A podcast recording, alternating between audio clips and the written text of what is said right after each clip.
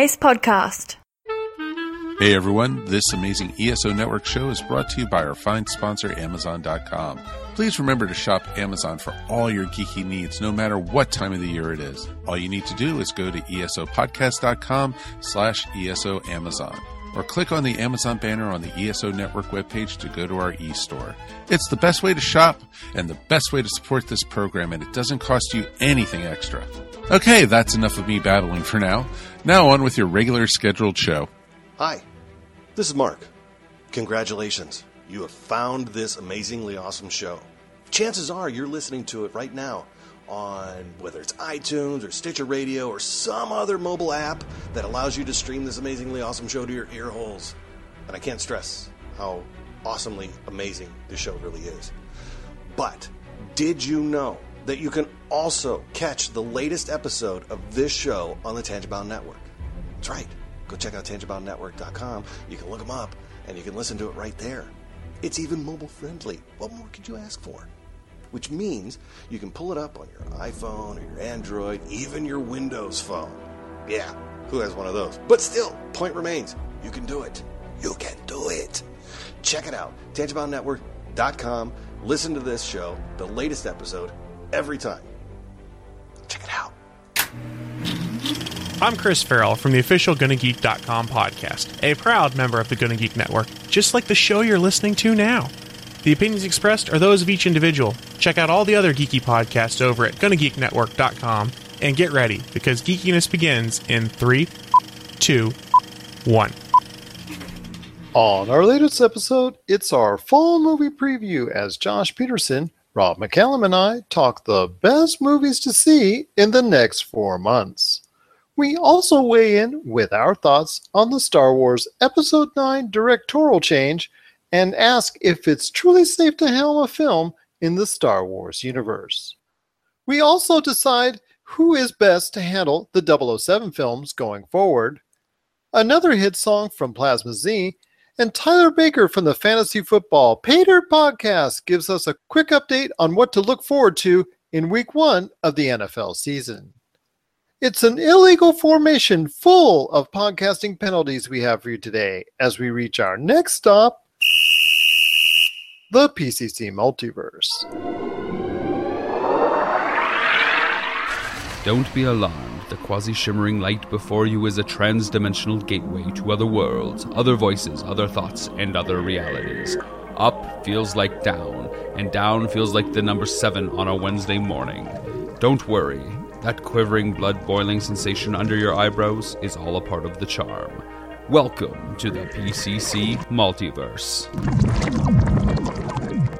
there's this ice dragon that's kind of hates ice walls and it wrecked the whole thing. And then Jon Snow showed Daenerys his ice dragon, if you know what I mean. And then uh, Tyrion was watching, and it was just the, it was all kinds of stuff, man. You missed it to watch it. Yeah, What happened after what game now? There was a, a giant ice wall. I don't know, like this this big wall has been prevalent through the, the entire series. I know you're one of the one person in the world that doesn't watch Game of Thrones, so yeah, this ice wall Uh-huh. is scattered and supposed to keep the White Walkers out. Now the White Walkers are in, and we don't know what the freak is going on until 2019 or so they say. So it's just that's that's a long time to be on the edge of your seat, you know. But But after the wall, wall went down, what came through? Uh, just a bunch of dead people. So, in essence, the Game of Thrones has now become an episode of The Walking Dead. Uh, yes. I mean, if you want to put it that way. Or has The Walking Dead always been a uh, a prequel to the Game of Thrones? We don't know. You know, it's just uh, or a sequel maybe. There you go. The connection has been made, and the conspiracy theories can start now. And we're back for another episode of the PCC Multiverse. My name is Gerald Glassford from Pop Culture Cosmos and Game Source. We truly appreciate you being part of the broadcast here today. And yes, I have seen and binged through season seven of the Game of Thrones this past week. So yes, I am caught up to date. So sorry about that. And who should be here with me in the PCC multiverse but my good friend? He's the man, the myth, the legend. He is truly the White Walker King of Humanican Media. Is Josh Peterson. What's up, my friend? Man, I wish I could have a White Walker dragon. As There you go, with all the holes in the wings and all that I saw. Yeah, to make it look extra dead. plenty of physics there. That's they clearly abide by the rules of physics in that universe. Of course, of course they do. So what's going on with all the great things going on at Humanica Media? Uh, just the usual, man. You guys know the spiel. Uh, there wasn't for I don't know. We didn't do a Super BS this week, so you might not get that. But there will be, you know, new Inside Sports, new Topicocalypse, uh, Attack of the Humanicans. Been a busy week. It sounds like it. It just by in your voice or whatever's left of it, because I know you've been going through a lot of podcasts lately. And to check out all of his good stuff, check it out. Humanica Media on Facebook, Twitter, YouTube, Podbean, podcast.com, and iTunes, aka Apple Podcasts. Well, we've got a great episode. Like I said, we just tell you, I'm just packed full of stuff. A lot of great movies because it's our fall movie preview. Rob McCallum and I are going to be uh, talking a little bit later on on some of the great films that we're looking forward to as well coming in the next four months. Plus, also as well, Rob and I are going to talk the Star Wars Episode 9 directorial change. Tyler Baker from the Fantasy Football Pater podcast going to give you some quick tips for your fantasy roster for week one. We're also going to speculate as well the future for the 007 films as well, and another great song from Plasma Z. We'll first start off, like I said, with our fall movie preview. And what better way to start with the man, the myth, the legend himself, Josh Peterson. Josh, I know there's some movies that you're targeting, including the first big movie of the fall season coming out this week in It. Is that correct? Right. I've been reading the book, and I've never, read the book before, but it's a big old thing. It's like a Bible, but uh, yeah, it's actually probably not the best comparison to make for something like it. But the book is good. i am hearing good things about the movie, and I've been trying to stay away from reviews, but I've read a lot of headlines that said it's absolutely terrifying. And from what I understand, the director took a lot of the things out that made the 1980s version seem sort of cheesy when you look back on it now. And uh, you know, it's got a great cast. Like the, the kid from Stranger Things is in, and it seems like all the characters kind of carry themselves well for for something like that.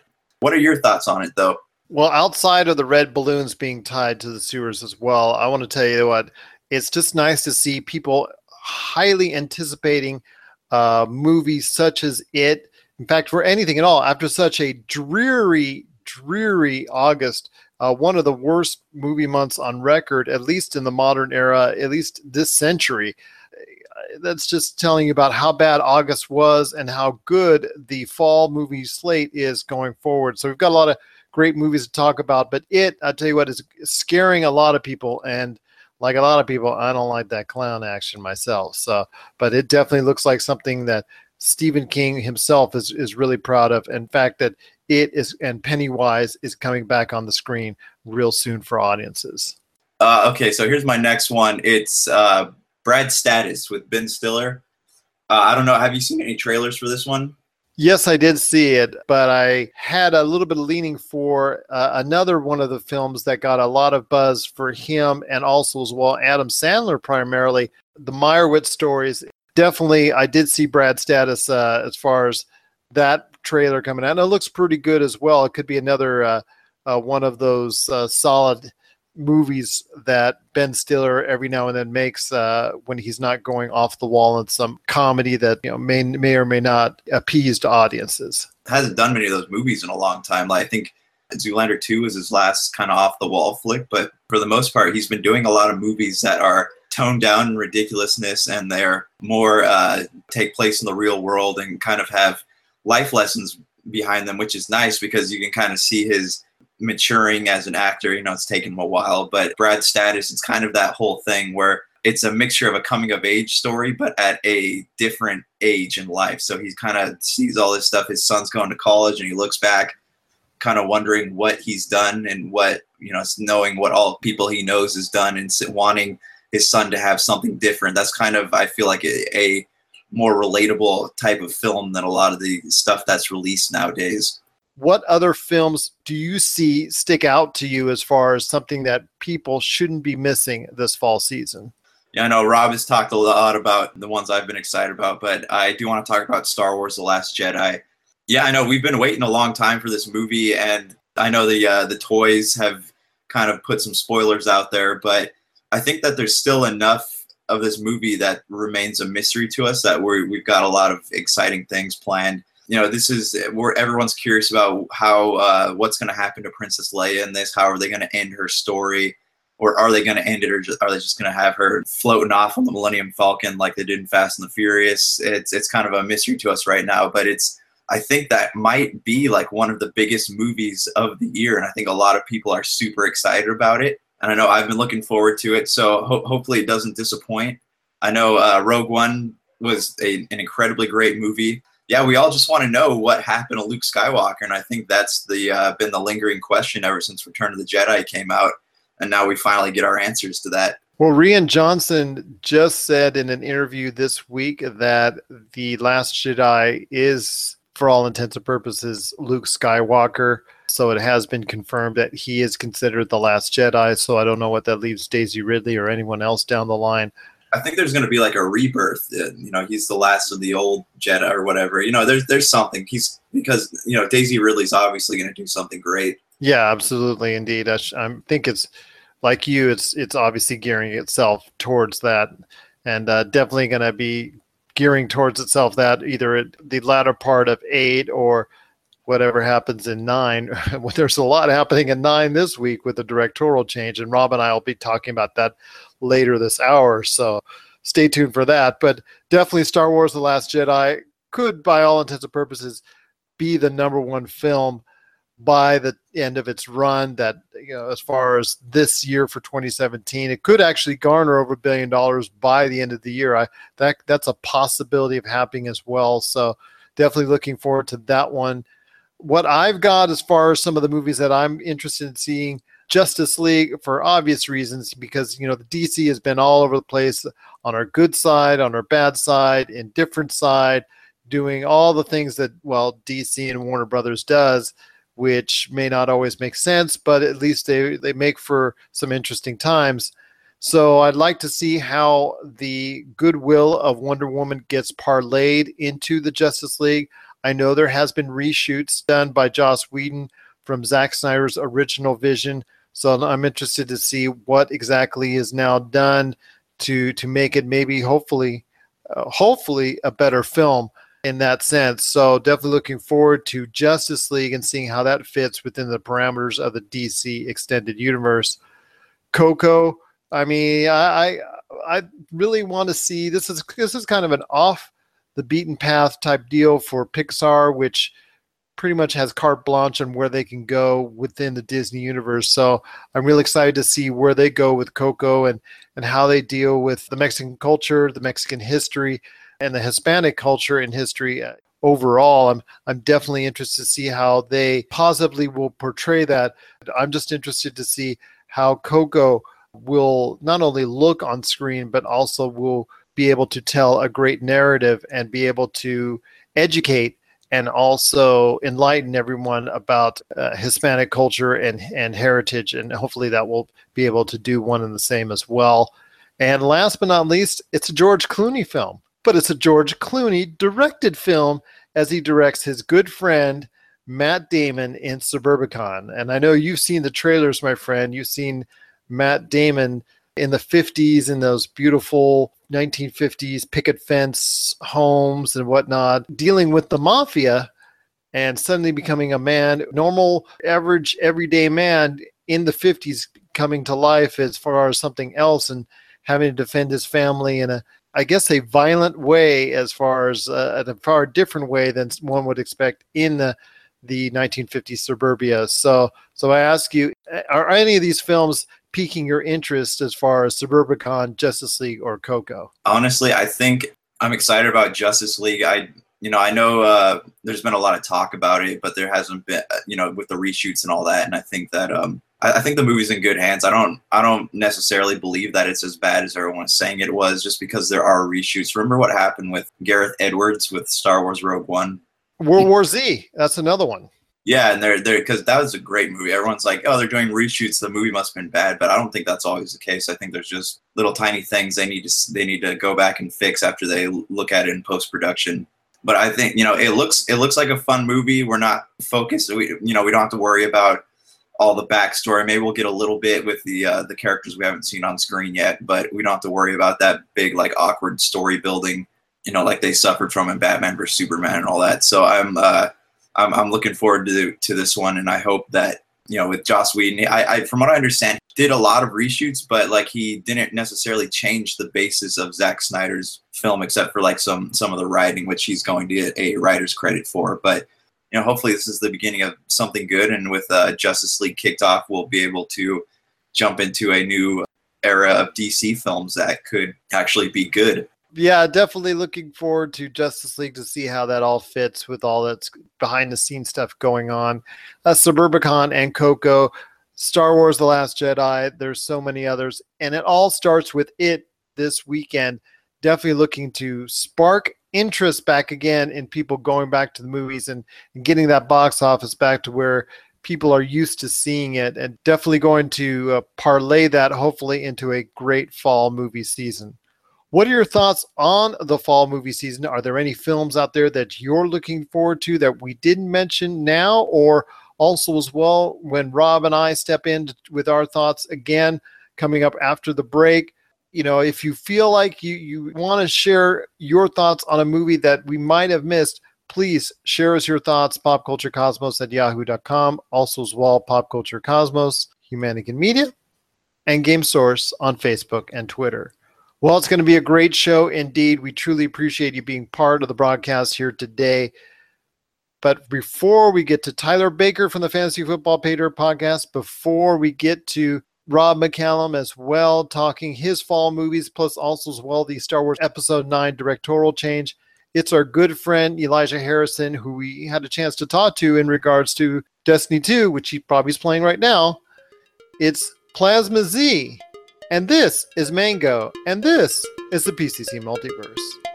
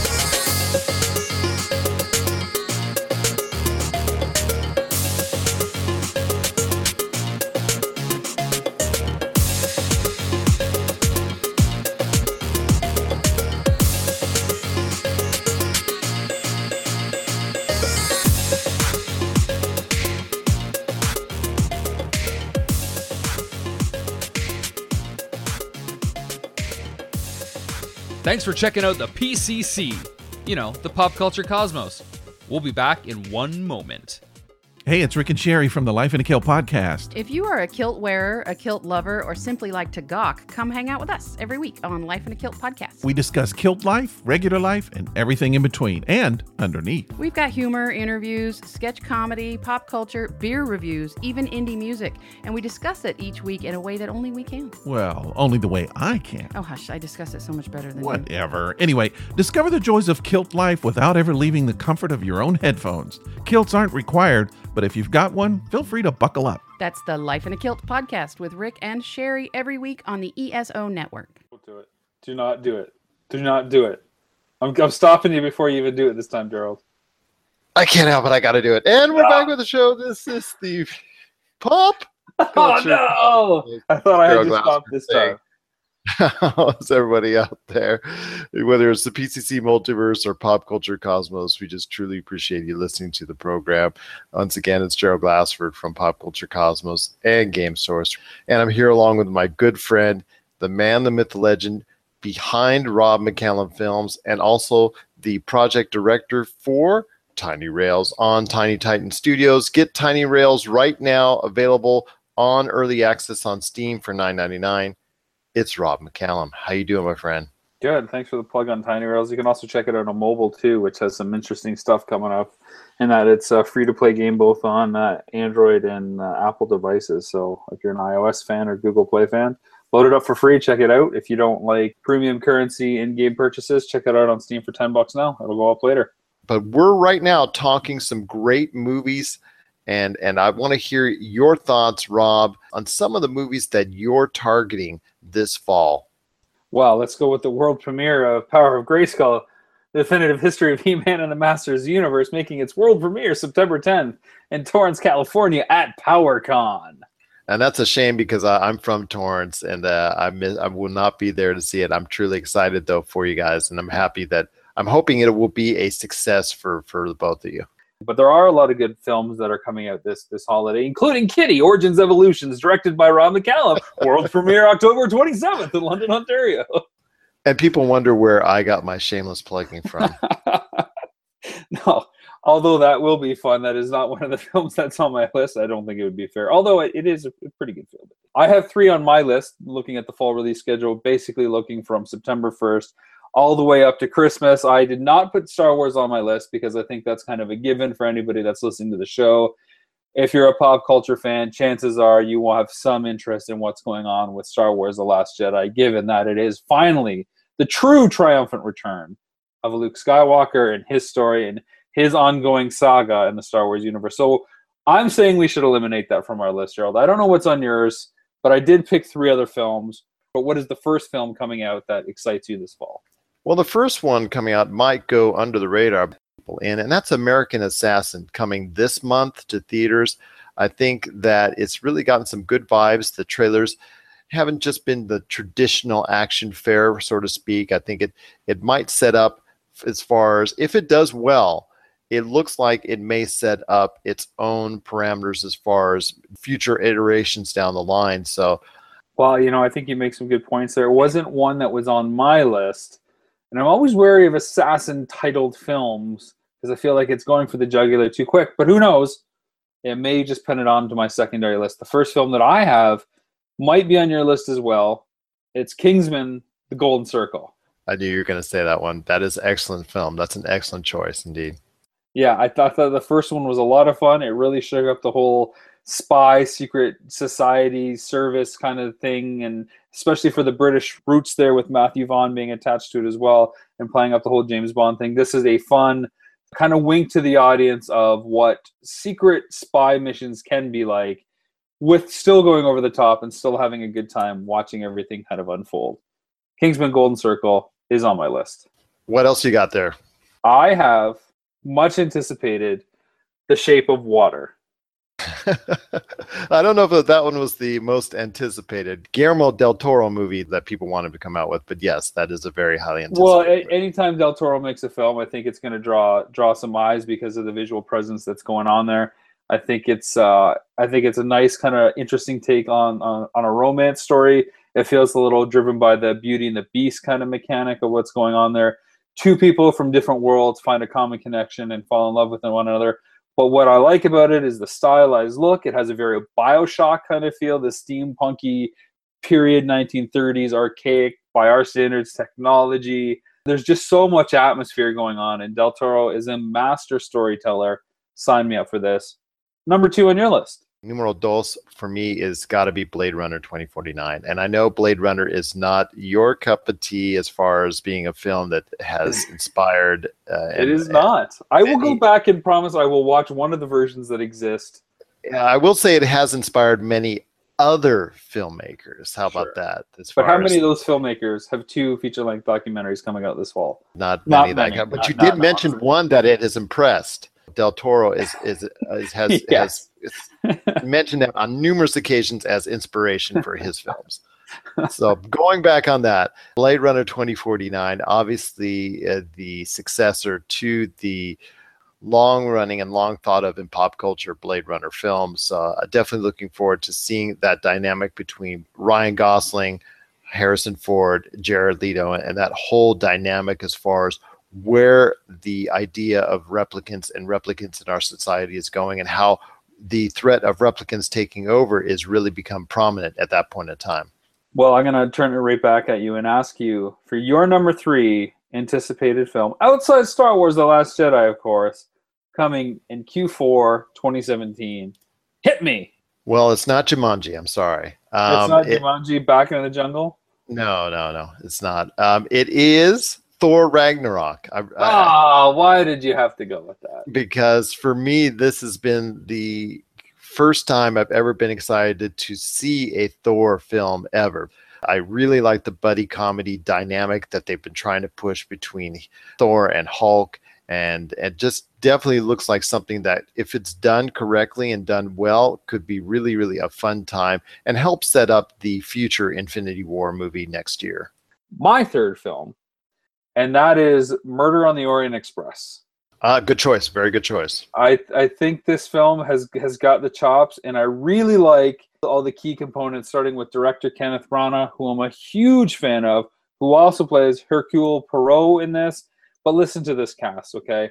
Johnny Depp, Michelle Pfeiffer, Daisy Ridley, Willem Dafoe, Penelope Cruz, Kenneth Branagh, as I mentioned, Josh Gad, Judi Dench. Like it just goes like on and on. There's like the who's who's of character actors in here populating this classic murder mystery on a train. And from the you know creative director of tiny rails you know you can't find a better match at this point.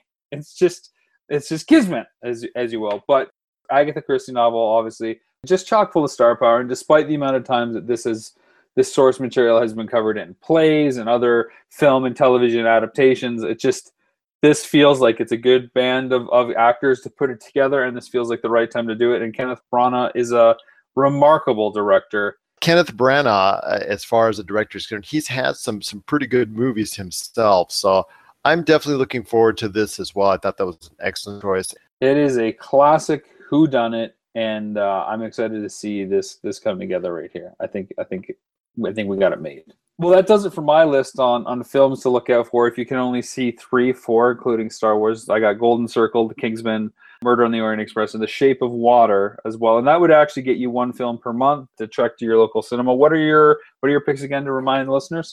Well, my picks are American Assassin, Blade Runner 2049, and Thor Ragnarok. And then, of course, obviously, like you said, The Last Jedi as well. When a good movie hits and it's, you know, a lot of people go see it, it generates that enthusiasm not just in social media, but in your daily life. Get more of that type of water cooler conversation that really generates enthusiasm and hopefully gets people back into going seeing films once again. I agree.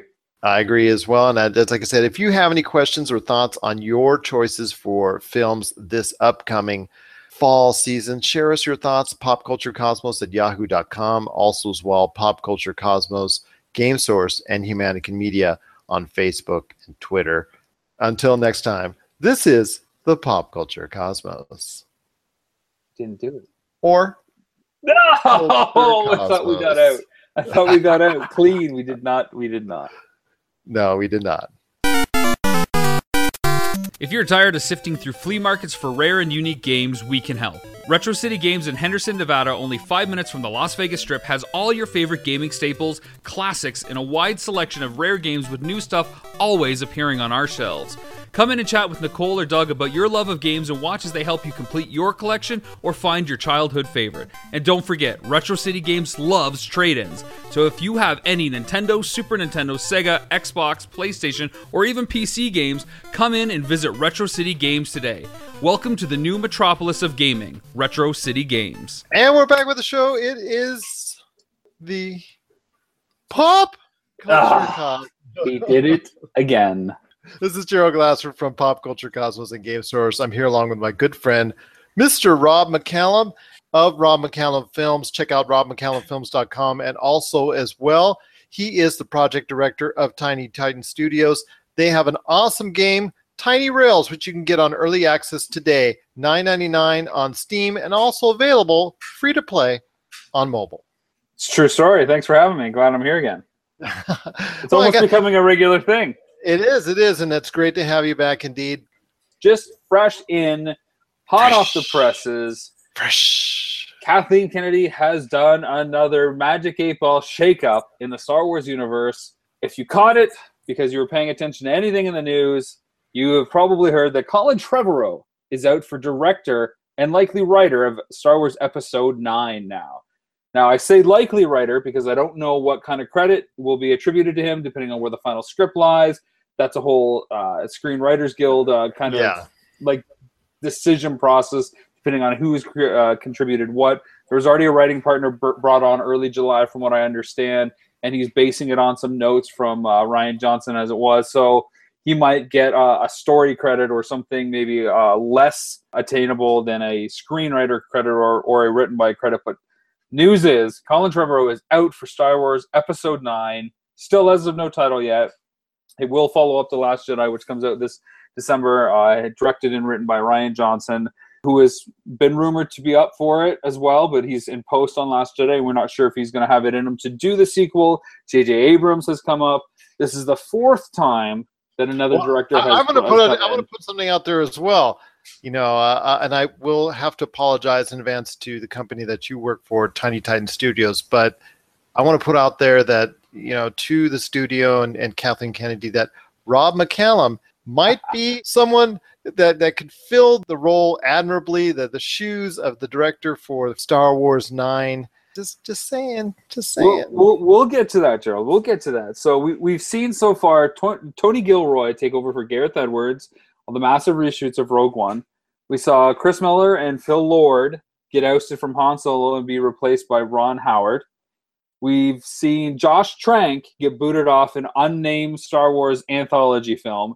And now we're seeing Colin Trevorrow, who, of course, helmed Jurassic World to $1.6 billion at the box office, taken out of episode 9. Now, a lot of, from what I understand, is creative differences. They couldn't manage the relationship. There was script woes with his contribution, hence bringing on this other collaboration partner. Comes down to the big question. The big question, my friend, that I see as I read between the headlines here what does it take to be a director on a Star Wars film? to be more of a yes person. You have to be able to uh, be very agreeable and be very amenable to whatever Lucasfilm wants and as a directive and all you know ob- ob- obviously ultimately Disney as well because they're the ones that are playing ball with this hallowed and beloved universe and they don't want to muck it up in any way possible and if any director comes in there with their own kind of ideas that may be maybe a little bit out of the box or maybe stray a little bit too far from where they want, then obviously it's not going to fly with definitely Kathleen Kennedy and, and the folks at Disney and Lucasfilm.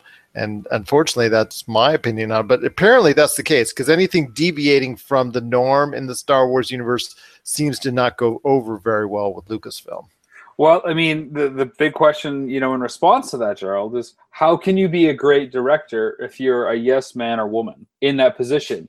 Because being a director, I know one or two things about it, requires you to have vision and an understanding of what the picture is, not just facilitating what a corporation wants to see to sell action figures and t-shirts and theme park tickets. You got to have a vision for what the story is, and you've got to be unrelenting to get it to where it needs to go. I couldn't agree with you more, but if you're working talking about the artistry part of the filmmaking experience, then that is, is there any other? Well, uh, and in this case, there might be because the vision is is definitely all from Lucasfilm, and you as a director, when you work on these Star Wars projects, are just helping to guide that vision. It looks like they're not really having much of a say or input within the realm of it, and looks like you're just picking up the pieces or in the case of Ron Howard and being able to try and still assemble it together to to satisfy what the well as you said the corporate narrative wants. Well then then I guess the question that I would have for Lucasfilm and Disney is why are you hiring auteurs or directors that are known for having a precise vision that attracted you to them because of their diligent independent spirit and determination for what they see as a way to make a good film without compromise. Everybody that they've hired and let go has done it their way and had critical and independent success. You know, they've hit the box office mark, whether it's the Lego movie with uh, Chris Miller and Phil Lord, whether it's Jurassic World and Colin Trevorrow. You know, they've worked in, on those big films, and yet they both both of those pairs have massive independent success as well, like Safety Not Guaranteed, which was a Sundance hit for Colin Trevorrow, which is what got Spielberg's attention. It was like a, a five million dollar movie or something like that, and it was sci-fi. It was out of the box. It was about this guy who wanted to, to do time travel, and it was it was really clever. He worked within the confines there, but he got the film done the way he wanted to do it, and it was great. Josh Trank, even though it seems from the reports he wasn't easy to work with, he did some excellent filmmaking on. Uh, oh, help me out here. That one with the superheroes. Oh, oh Chronicle. Yeah, that's it right there. Chronicle. Yeah. So like he he did that all on his own. Like that was a breakout indie hit for him, which makes sense why they would try to give him Fantastic Four. And then that obviously went super south. But there was a lot, a lot of reasons why that went south too, outside of Trank. Again, there's a lot of people. Gareth Edwards, uh, you know, you have Monsters, which is a huge indie hit for him. Then he gets to do Godzilla, Again, another box office success that was proven stylistically.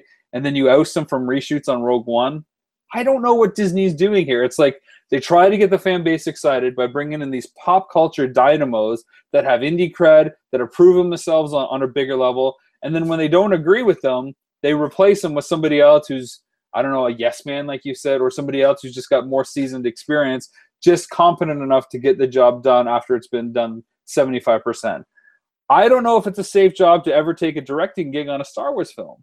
Uh, unless you're someone like Steven Spielberg, who seems to have enough cachet where he can. You know what? I don't. I don't think that he would take it because I don't think he would want to be in a situation where it's volatile enough that they're firing directors at the rate that they're firing. When is the last time we've seen a franchise on any level overturn creative talent like this? Never. Mind you, we don't have many franchises on this level but even like the DC universe, if you if you kind of compare that stuff to what's going on in Star Wars, and this is top talent kind of too. This this is top talent, you know, high ranking talented directors, and for Star Wars Episode Nine to still be in limbo like this, you know, basically what a year out from production is still it's not good. It's not a good sign at all. You're right. These are all like A-list directors, all A-list people that have the box office dollars in the billions by their name, and they're being ousted. Something is going on there.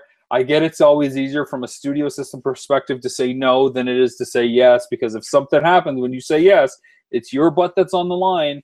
You know, you pick this person. Well, if they don't perform, then it's you, and you're the one that has to answer for it. And it just it's the domino effect that trickles down. So, so I want to ask you, fan base confidence has got to be shuddering at this point. I that I agree, but let me ask you. You know, like I said, director of Nintendo Quest, one of the best video game documentaries that's out there. Watch it today on Amazon Prime, uh, or as you know, uh, you or Jay, I think says all the time, play it in the background, please. But yeah, uh, I'll repeat. There, what if that phone behind you rings and it is Kathleen Kennedy asking you for the gig, how would you approach that? What would be your concerns and and would you actually eventually say yes at trying to go ahead and helm this kind of, you know, obviously very important project? Well, I, as you were in the process of explaining the guidelines for the scenario, the, the first an immediate thought I had, honestly, was I have to see the script. I would have to see the script first before I can make a decision. And to everybody out there, that sounds nuts because if I'm being offered Star Wars, why wouldn't you just say yes? I don't want to get in over my head. I want to be able to read that script. I want to make sure I understand it. I want to make sure I can connect to it. I want to make sure I get it. Because if I don't get it, then I can't do a good job and I'm going to be fired too. And I'll just be another footnote in the Star Wars kind of Wikipedia page. I don't need that. I don't need that. I can't do a good job unless I get it. And honestly, it sounds really strange because it's the fan guy in me to say, yeah, of course you're going to direct a Star Wars film. You'll figure it out. You'll figure it out.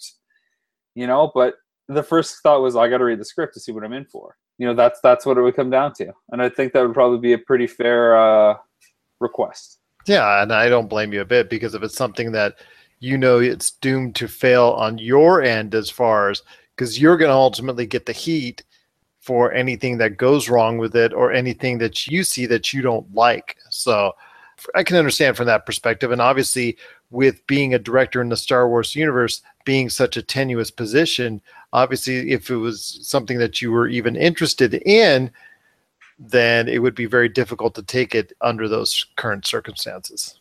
Yeah it's uh, like i said it's it's funny because you know like i said colin trevorrow's breakout film is safety not guaranteed and that kind of describes the feeling of anybody that's going to be in a director's chair on a star wars film and hey you know what he's the first one in a skywalker saga film to get booted you know jj abrams got episode 7 Rian johnson got episode 8 and all the other hiring and firings are all anthology films. So I think to a degree fans aren't that concerned because until Rogue One, we didn't really understand the scope of them, how would they would impact the main storyline, how consequential would it be easy to brush them off as oh, it's not a big deal if it if it didn't hit. Sure, it's Star Wars, but it's not Star Wars with a capital S. Now we're talking about something that has hit the Skywalker saga hard, smack dab, the last installment, maybe the most critical installment and hey, do I got a point to Return of the Jedi with Richard Marquand, who you know people say is probably the worst director of the original trilogy. Maybe it's not fair to him. George was also a little bit of a control freak there, coming in to try to shepherd him what's going on. Spielberg was supposed to replace him on doing that. Does Spielberg come back now, as you may were suggesting, to close this chapter out like he was supposed to close Jedi? I think he would be more amped if he were offered a 007 film because I've read throughout history of his tenure that he's always wanted to direct a Bond film. Well, the one guy that I know is dying to direct a Bond film is Quentin Tarantino. He's dying to do a Bond film. I don't know about Spielberg. I mean, I get why he wants to do Bond, was part of the reason why he did uh, Indiana Jones and the Raiders Lost Ark as a response to him not being able to do, I think it was like Octopussy, I think, something like that. But I think that worked out pretty well for him too. So we'll see. This is again Rob McCallum from Rob McCallum Films and Tiny Titan Studios. It's been a great pleasure having you host this segment of the Pop News Roundup. It was truly appreciate always you being a part of the pop culture cosmos. Yes, I finally got you to do it properly. For the latest reviews and opinions on everything pop culture, head on over to our brand new site, www www.popculturecosmos.wordpress.com. And we're back for the program. This is the PCC Multiverse. My name is Gerald Glassford from Pop Culture Cosmos and Game Source. We truly appreciate again you being here and listening in because it is that time of the year. The NFL season is well, actually, it's already started by the time you're hearing this. So yeah. it's going to be a great, great, great weekend. A lot of people are excited out there, but there's no one more excited than our good friend from the Fantasy Football Pay Dirt podcast. It's Tyler Baker. How are you, my friend? Excited. you know me well. It is that time again. The the slumber is over. The hibernation is broken. It's time for some real football. Indeed, it is. But first off, before we get into specifics as far as everything going on for week one that people need to be aware of and target for their fantasy rosters, where can they get your awesome podcast, which plays what two, three times a week? The Fantasy Football Pay Dirt Podcast. Yeah, you can find the Fantasy Football Pay Dirt podcast on iTunes, Stitcher, Google Play, all those good places. And I will be doing podcasts on Tuesdays, Thursdays, and Saturdays. Tuesdays to help you uh, navigate the waiver wire, Thursday just to let you know what's going on, and then Saturdays to look over the injury report. The Saturday podcast is going to be really important because Friday's injury report will be out and we'll know who's going to play on Sunday and who's not. That's great news indeed. So that's Tuesday, Thursday, and Saturday. Check it out. The Fantasy Football Pay Dirt podcast on iTunes, Apple Podcasts, Google Play, Stitcher, and more. I want to focus in on a lot of good stuff, and I know we don't have a whole lot of time to do it in, so I want to get as much as we can as possible. First thing, the surprise roster cuts that really stuck out to you, and people need to be made aware of in case they have them on their fantasy roster. Yeah, Will Tye, tight end for the New York Giants, was cut. What that means is Evan Engram, their rookie, is slotted to play a lot this year. Uh, also, Matt Jones from the Redskins is now a Colt that may come into play if Fred Gore gets hurt. Brock Osweiler is a Denver Bronco once again. Victor Cruz has been cut. And over in San Francisco, Tim Hightower has been cut. And Joe Williams, their third round rookie, is also on the IR. And that means that Matt Breida is now Carlos Hyde's backup. Now, that is important because Carlos Hyde is often injured. So Matt Breida is a name that you will want to be looking for if you have room on your on your bench there's some good advice indeed. Unfortunately, myself, Matt Barkley, a former Trojan, one of uh, yeah. a school that I went to brief bit, uh, he was also given the axe as well. He'll probably right. show up somewhere in somebody's sure. roster at some point in time and throw yeah. a lot of interceptions indeed.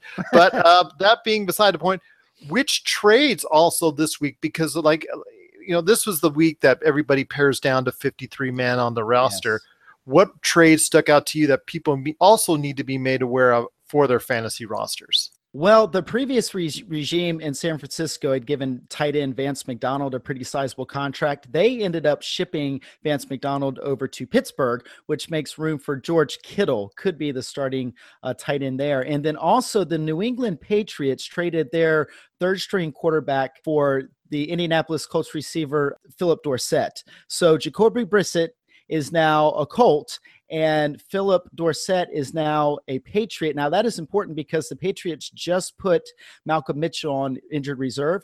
And so Phillip Dorsett might actually get some playing time sooner rather than later. It sounds like it indeed. And with Tom Brady spreads out the offense like we've talked about before, like no one else yeah. does. He shares the wealth quite often. It definitely could be a you know a good fantasy play indeed. So speaking of fantasy plays that may prove to be the difference from each team getting a good start to as opposed to maybe a bad start. What under the radar guys do you think people should play right away? Maybe they have on the back end of the roster or maybe should prioritize to being a top player on their fantasy team. Well, at this point in the season, you pretty much want to play guys where you drafted them because we really don't know what's going to happen. Uh, but there are some under the radar guys. Chris Carson is a running back in Seattle, and all of the guys in front of him are very injury prone. So he might be somebody you want to look at to put on your bench. Also, Mike Tolbert is a guy that you may want to pick up, especially if you have LeSean McCoy on your team, because Jonathan Williams, who was his backup, got cut. And now Mike Tolbert from Carolina uh, is a bruising back and will definitely take some touchdowns away from McCoy. And if McCoy should go down, uh, Mike Tolbert will be the guy that'll be running the ball. Also, Cooper Kupp is a guy that is probably already on people's radar, but is still worth a look. We just talked about Matt Breida and Wendell Smallwood. I'm expecting him to eventually take over running back duties in Philadelphia that's some pointed advice on some guys maybe under the radar and also maybe still on that waiver wire that you can mm-hmm. actually pick up today on your fantasy football league wherever it's at. Once again, I've got Tyler Baker from the Fantasy Football Pay Dirt podcast. Catch it today on iTunes, Google Play, Stitcher, and also his great articles on DKLegends.com. Tyler, I want to ask, of course, there's a few injuries that people need to be updated on and the status going forward, and also some outages that are going to be caused due to suspension what have you.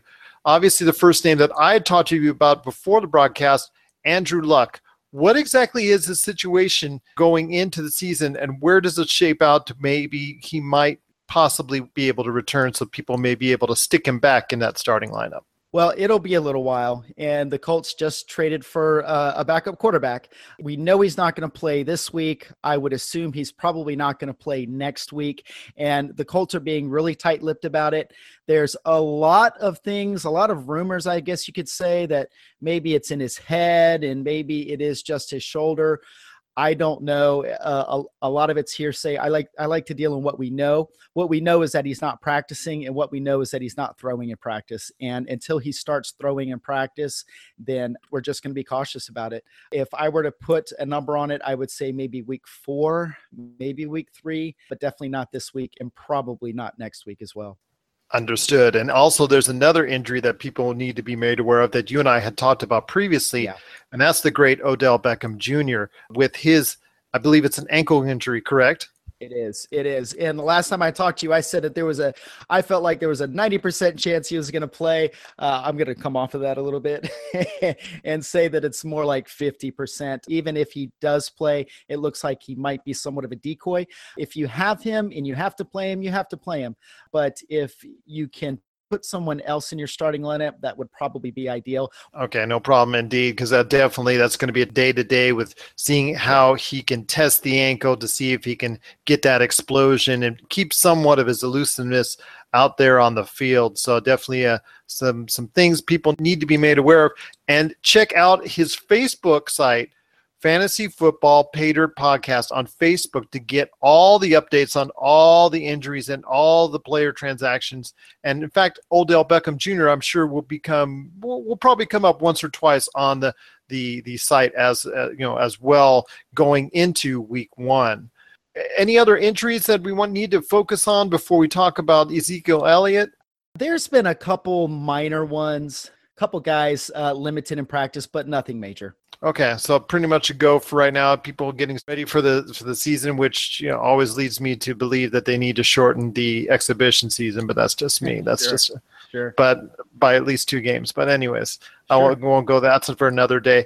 But I want to talk again, like I said, about Ezekiel Elliott. He is scheduled to play Week One, correct?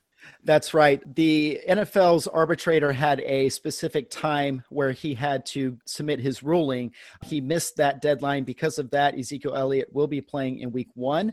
Now, the NFL has, has upheld the six game suspension. They did not give him a reduction on it. And if one was offered, Ezekiel Elliott's side denied it because I think that they're trying to just do away with the whole thing. So, what they've done is even before the arbitrator handed down his ruling, they, uh, Ezekiel Elliott camp had already petitioned a judge to stop the suspension. And we are expecting to hear something from the judge on Tuesday, I think is the latest date that I heard. But at some point early next week, we'll know what the judge says because the judge can come in and put a hold on it until the case can go to court. So, in essence, it's an all or nothing type situation, correct?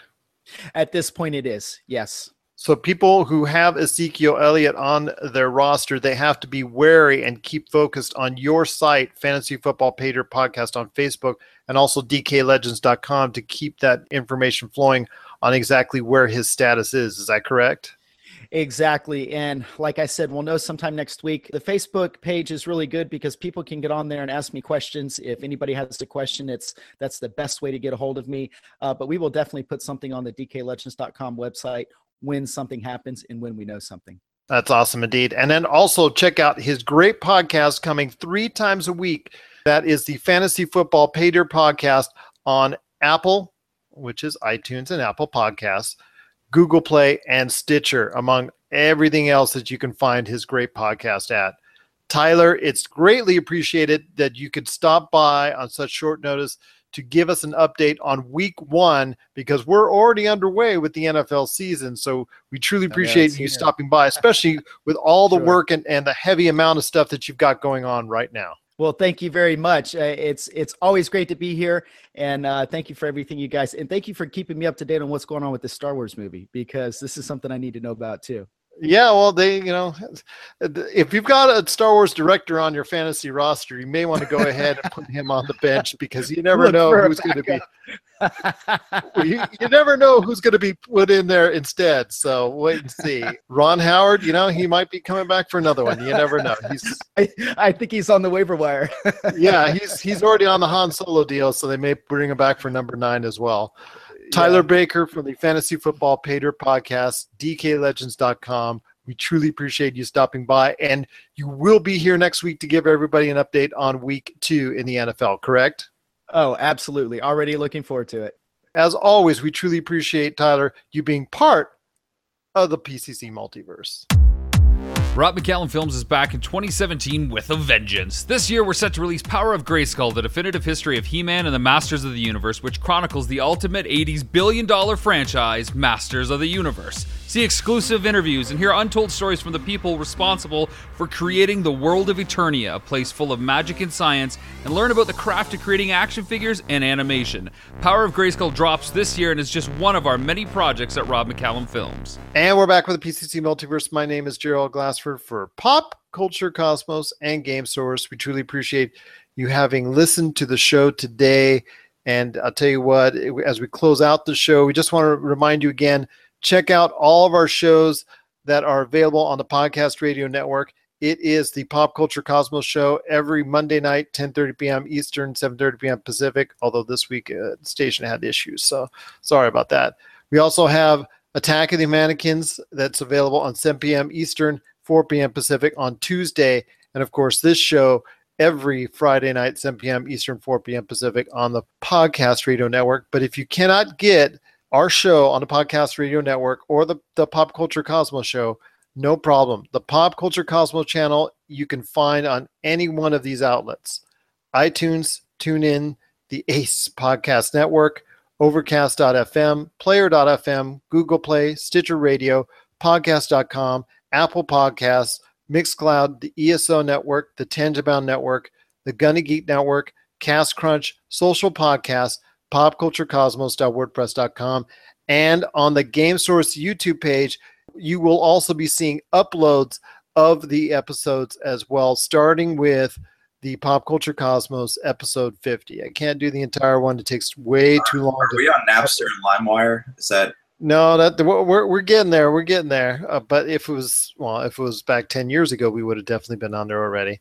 But uh, we are going back to be have our shows on the Game Source YouTube channel, including the bonus content for everything except for what plays live on the Podcast Radio Network.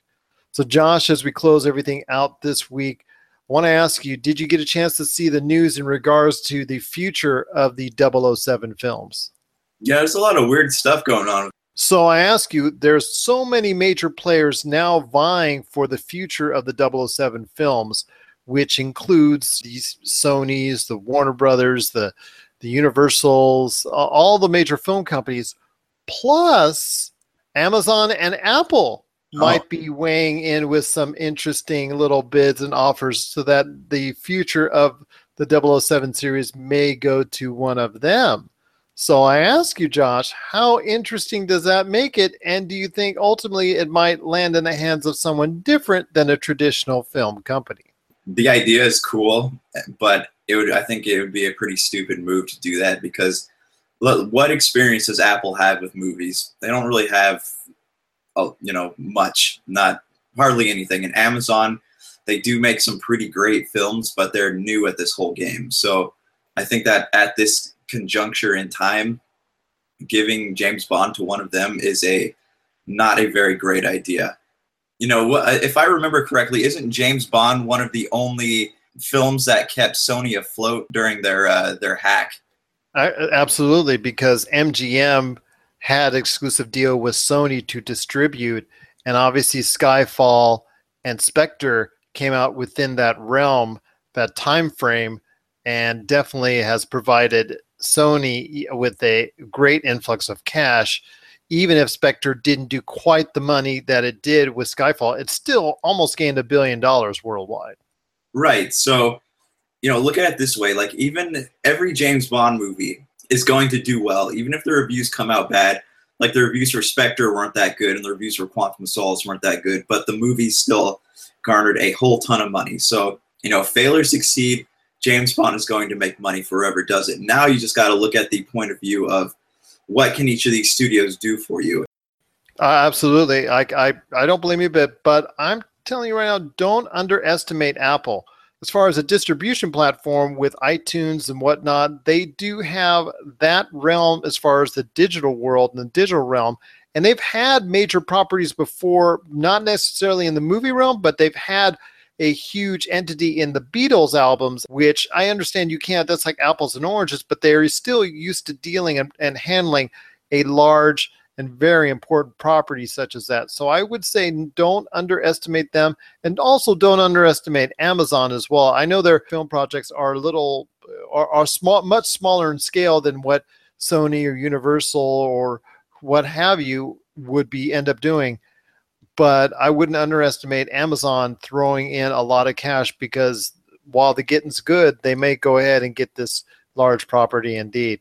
Is Disney vying for James Bond? Is that one of is that a company in the works? I have not heard that, but don't be surprised. Uh, you know, we didn't know about the Star Wars universe and Marvel universe going to Disney beforehand either, correct? Correct. So I mean, Disney's done some good things, but I feel like you know James Bond is one of those franchises that kind of stands against the titan that is Disney. So I'm gonna have to read more into it before I make any solid guesses. But don't be surprised if you and I are going on that 007 ride at Disneyland at 2020. Okay, you heard it here first. I hear they're taking the submarine ride out and replacing it with the Aston Martin submarine, fight Russians and stuff. There you go, and you get to hold a Walther PPK as well. So that would be awesome indeed.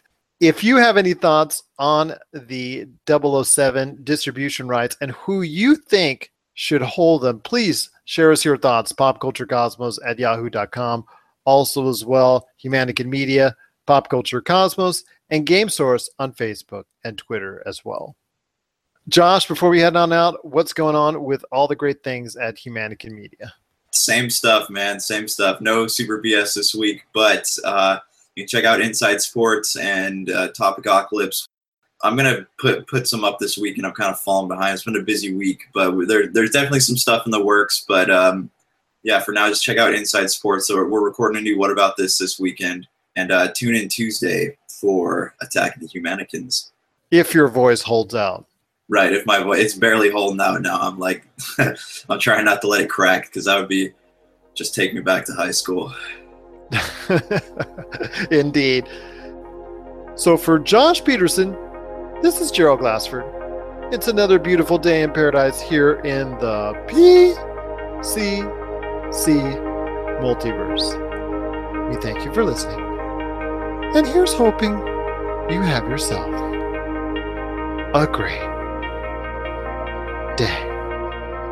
This has been a broadcast of the ESO Network, your station for all things geek, classic, current, and beyond. Be part of the crew at ESONetwork.com. Tangent Bound Network. Let your voice be heard. TangentBoundNetwork.com. Thanks so much for downloading the Pop Culture Cosmos as a special treat. We're adding a bonus episode, which starts right now. So sit back and relax as you enjoy more awesome goodness from the Pop Culture Cosmos family and stay tuned as more great podcasts are on the way. Thanks again for listening to us here at the Pop Culture Cosmos.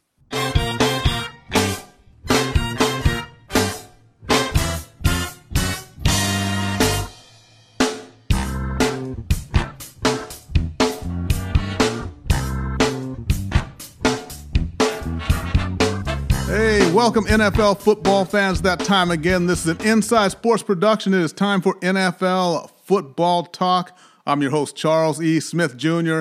A great show coming up. We're going to be uh, breaking down the games of week one. Uh, we're going to have the five best games. We're going to give you our picks. Now, also, we do have for all you fantasy football players out there, our resident expert is going to give you uh, some tips for setting your lineup for week one. And then for some of you who may be in the neighborhood of Vegas or something, we've got our Gambler's Delight special that we're going to give you at the end of the show as well. And then remember, this year we are cranking everything up. So uh, be watching in the coming weeks. Gerald Glassford and Anthony Barbarin. For all of you uh, NBA fans out there, they're going to be breaking that down every week for you. Uh, so, all kinds of good stuff going on here at Inside Sports.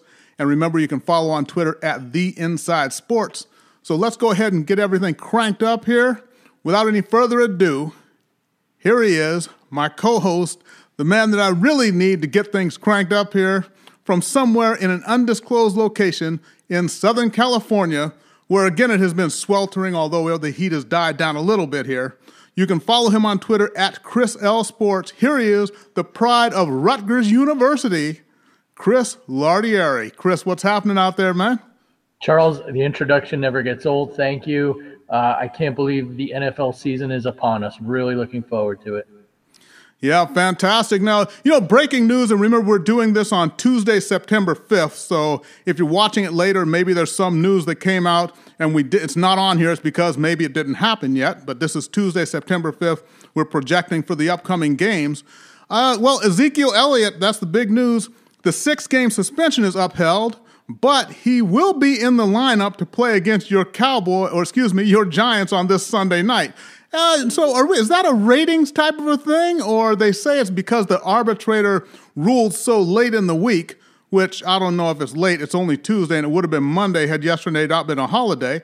But they say it's because the arbitrator ruled so late in the week that he gets to play in week one and then serve his suspension. Does this? Do I smell a rat? I'm not sure what to smell anymore, but you know, one of my topics tonight here was going to be the Ezekiel Elliott mess, and allegedly one of the investigators, a female, mind you, said he didn't warrant any suspension. So I'm wondering if that's coming into play. The fact that they know this could drag on, and let's face it, the way things are decided now in the NFL is through uh, appeals and the court of laws. We saw during Deflategate, and again, look, I'm gonna beat a uh, dead horse here, but under Roger Goodell's watch the NFL's become the people's court, and Ezekiel Elliott is uh, case number two, apparently. Uh, don't know what to think here. Really, if I wanted to understand the law, I would have gone to law school, but it should have been a uh, pretty straightforward appeal. But um, hate to play conspiracy theorist here, but there's got to be some sort of smoke, wouldn't you think? Yeah, I think so. There's a, it just all sounds strange. And, you know, even in the wake of all the games being played this week and the Miami Tampa Bay game being moved out of Miami because of uh, Hurricane Irma, I believe. Is that the one that's coming in there? And uh, it's going to be pretty strong. But yeah, we'll see what happens there. But yeah, something's uh, something is definitely amiss.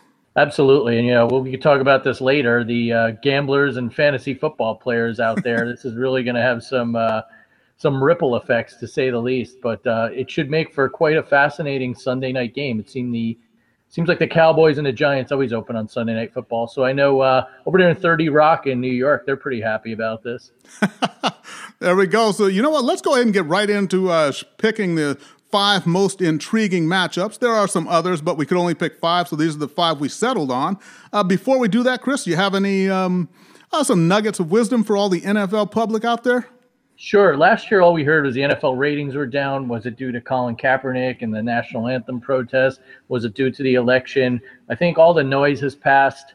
This will be a year where we'll see kind of a clearer picture. Are the NFL ratings up because of that? Are they the same? Are they down?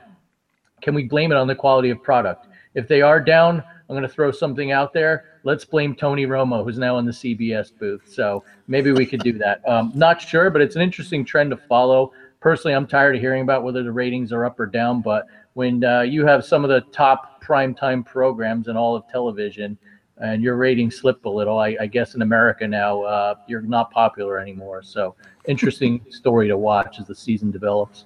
Yep, there we go. Okay, so let's go ahead and get right back into it when it comes to uh, interesting stories. Now, two teams whose uh, quarterbacks look like they may be leading them to at least some level of glory last year. The quarterbacks were injured, but now they're healthy. Oakland Raiders at the Tennessee Titans, Derek Carr on one side, Marcus Mariota on the other, and also in the uh, backfields, we got some good running backs there. Of course, Marshawn Lynch coming back to his hometown of Oakland, and DeMarco Murray, who's uh, in the in the backfield for Tennessee. So here we've got Oakland is a two point underdog. The over under is 50.5, although we don't pick against the spread here. But uh, Chris, how do you see this game? Who who would you who do you think is going to come out on top? No, right off the bat, we see two teams. I say to keep an eye out in the in the AFC. Um, going to be consistent here. The Raiders traditionally do not do well when they travel east. Last year, they pulled out a couple close, exciting wins on the East Coast. I remember opened the year against New Orleans. Um, even though it's a central time zone, it's a long flight for the Raiders. I'm going to go with the Titans here. I really think it's going to be a close game. Could even be as close as a field goal, but uh, I do think that the Titans are well balanced on both sides of the ball. You know, we talk a lot about Marcus Mariota. the the backfield, the fact that Mariota's got some new weapons at wide receiver. Mhm. But what I really like is their offensive line and defensive side of the ball, and I think that's what they're going to do on both sides. They're going to control the line of scrimmage. Uh, Beast mode's had a year off. Let's see how much rust he's had. Derek Right. Carr coming off a broken leg. I think it's a, a good old fashioned 1970s AFC Oilers versus Raiders slugfest, but I'm picking the Oilers. I mean Titans. Okay, there you go. And, uh, you know, Dan Pastorini, I'm sure will be watching, and Ken Stabler would be watching from wherever he is right now. Absolutely. I'm glad. I'm glad someone remembers Pastorini. Almost Oh, made it most to the Super definitely. And so, you know, I'm going to have to go with, uh, I think they've been chomping at the bit, and with Beast Mode coming back, and uh, hey, Amari Cooper out there and everything. Uh, you know, they got Cooper Crabtree, and another underrated uh, addition to the team was also Cordero Patterson, who has a lot of speed, a lot of moves, uh, but he never could quite get into the flow there in Minnesota. I think that's going to help them stretch the field. So, you know, I think this is going to be a great game, but I am going with the uh, underdog Raiders in this one. I think it's good we disagree first game out of the shoot. Okay, here we go. And next game, uh, two teams obviously familiar with each other ever since they played that uh, championship game a few years back. But the Seattle Seahawks in Green Bay to face the Packers, Russell Wilson, Aaron Rodgers, great quarterbacks. Uh, the last time they played, it was Green Bay 38 to 10 uh, back in December of last year. Now, a little bit of a wrinkle here. Uh, Eddie Lacy, who was the running back for um, for Green Bay last year until he got put to the bench for Ty Montgomery. Now he is playing. He's in the backfield for the Seattle Seahawks, and the Seahawks will also be relying on Thomas Rawls to uh, to get things done as well. So really, uh, what I look at this game is we know about uh, we know about Rodgers. We know what he can do, and also uh, what Montgomery did in the backfield last year. He was starting to come into his own. Uh, but I look at that that other side, and I think Seattle still has a little bit of magic, even though there's you know they've got problems along the offensive line still. But Green Bay's defense has been known to collapse later on. Uh, Seattle, Kam Chancellor's been signed. Everything is solid with their defense. I think that that may be the difference in this game. So once again, Seattle, the three point underdog. I'm going to go with Seattle. And by the way, the over under here is 51 points for anyone who's interested in that sort of thing. But I'm going to take the underdog again, Mr. Lardieri. Again, we're going to disagree. I'm going to go with Green Bay being at home. And uh, bottom line here, while Seattle's got a stout defense, and essentially it's what's carrying the team, as we know, given the uh, locker room charades of Richard Sherman v. Uh, Mr. Russell Wilson. Um, no one seems to like each other on either side of the ball there. But uh, here's one thing to keep in mind. I think that secondary has been a little vulnerable for Seattle. Not a lot of people are talking about it. They Uh-huh. do have an excellent pass rush. The addition of Sheldon Richardson would help. But at the end of the day, I've, I've watched him too much over the years. Uh, I'm not going to bet against Aaron Rodgers. I saw him carve up this defense last year. While I don't think it's a blowout, um, like you mentioned earlier, I really like the fact that he's got Ty Montgomery, big upgrade over Yeah. Eddie Lacy. And let's face it, the guy was a wide receiver at Stanford. He can catch the ball out of a backfield. That's an added dimension they have this year. I'm going with the Packers. Okay, well, there you go. And we shall see. Going to be a fantastic game, just like the first one. And, you know, let's get down to a good old uh, division rivalry. The Philadelphia Eagles, who are a one point favorite, they're going to be in the nation's capital to take on the Redskins. Uh, the over under is 47.5. Carson Wentz on one side a quarterback. We'll see how he does. And then Kirk Cousins, the guy who gets paid $20 million a year, one year at a time. So, hey, great job of managing his career. But, uh, did, did- excuse me, the running back for the uh, Philadelphia Eagles, uh, LeGarrette Blount, also Darren Sproles is back there. Alshon Dre- Jeffery, who was in, who was a wide receiver for the Bears for many years, he's now joined. That gives him a way to stretch the field. And uh, but we talk about the defense: DeAngelo Hall, Josh Norman in the defensive backfield. So looks like a pretty good matchup here. What do you think about this one? Yeah, essentially, this is a pick 'em. Um, I like the way the Eagles started the year last year, as much as it pains me to say, being a Giants fan. But uh, you know, essentially, it's year two with Carson Wentz and Pederson at the helm. I think Blount's an upgrade. You've always got to worry about Sproles. Watch out for Wendell Smallwood, and not just because he's on my fantasy team. He gives them another uh, kind of change of pace back out of out of the backfield there. Uh, and I like the, the defensive improvements they've made. And um, look, Kirk Cousins gets paid a lot of money, but uh, when push comes to shove and the game's on the line, he hasn't been able to win the big one. They had a, a, basically a hand wrapped present to get into the wild card last year, and the Giants playing for nothing really worked him over and showed kind of exposed him for what he is. Uh, one thing to keep in mind here, I think Cousins and the Redskins are going to miss Sean McVay, the new Rams coach. They've also lost Pierre Garcon and DeSean Jackson in free agency. Right. So uh, I'm not sure if that offense is clicking. I'm going with the Eagles. Okay, and you know what? It took three games, but we're finally going to agree on this one. I'm going to go ahead and go with the Eagles too. But of course, uh, you know, there's only a one point difference here, so I would not be shocked if the Redskins win, but I'm going to go ahead and take the Eagles here. We're going to agree on this one finally. No more strife in the Inside Sports Clubhouse. Fittingly, the city of brotherly love brings us together. okay, and then that Sunday night game, your New York Giants, they're going to be in Dallas to take on the Cowboys. Now, the Giants are a three and a half point underdog. Uh, the over under is 47.5. And of course, Eli Manning, Dak Prescott, and he will have all his weapons there because, like I said, Ezekiel Elliott, for some strange reason, is going to play, even though a six game suspension, which was given before the season started, has been upheld. But somehow he's going to play in game one and then take six games off. I, I don't get it, but we'll stay tuned for that. Uh, so I'm going to go with, you know, I, maybe there may be a little bit of a dip in Prescott's play this year. We'll see how he does with the whole sophomore jinx thing, but I like the Giants' defense. Um, I like the way that I think they're going to get back on track this year. Odell Beckham, uh, is he going to play or is he out? Does anyone know? Chris? Still don't know, right? but hey, Wayne Gallman out of Clemson at running back, he could be a big surprise for the Giants this year. Something is telling me to go ahead and take the New York Giants. Uh, I'm going to go Giants in this game here. Uh, what do you think? I'm going to agree, and not just because I'm a Giants fan, and don't ever call me a homer. That's one thing I'm not on Inside Sports. However, um, look, I don't want to split hairs here, but let's look at that line. I checked earlier today. The Giants were getting four. I guarantee you a bunch of Cowboys money has come in now that Elliott's back. What do you say, yeah. Charles? Let's tack on at least another half a point to the point. Giants getting five. Let's be greedy here. At the very least, these games are always close. They're hard fought. Even if the Giants lose, I could see it being a three or four point difference take the Giants. Personally, I think OBJ in his truly dramatic fashion will try and make a Willis Reed like entrance onto the field. Uh, he's off getting rehab somewhere in the desert of, of Phoenix. Uh, I think he plays even if he's on 100%. I'll take a 70% OBJ. Um, the one thing to worry about, though, I think even for Elliott playing, is that Giants defensive line led by Snacks Harrison. They know how to stuff the run. So I think they're going to basically put a lot of men in the box, maybe creep Landon Collins up and say, You're not going to beat us, Zeke. Let's see if Dak can beat us. And, and that will be the telltale sign between who wins and loses this game. Yeah, that's true. And then one thing, as far as a plus for Dallas, they're saying that uh, Dez Bryant, uh, the great wide receiver, he's finally healthy for the first time in probably three seasons here. He's always had the uh, you know the foot, the leg problems, things like that. But they say he's healthy and uh, due for a big year. So this should be a good game and uh, you know a great game for fittingly to end the day on Sunday. Absolutely.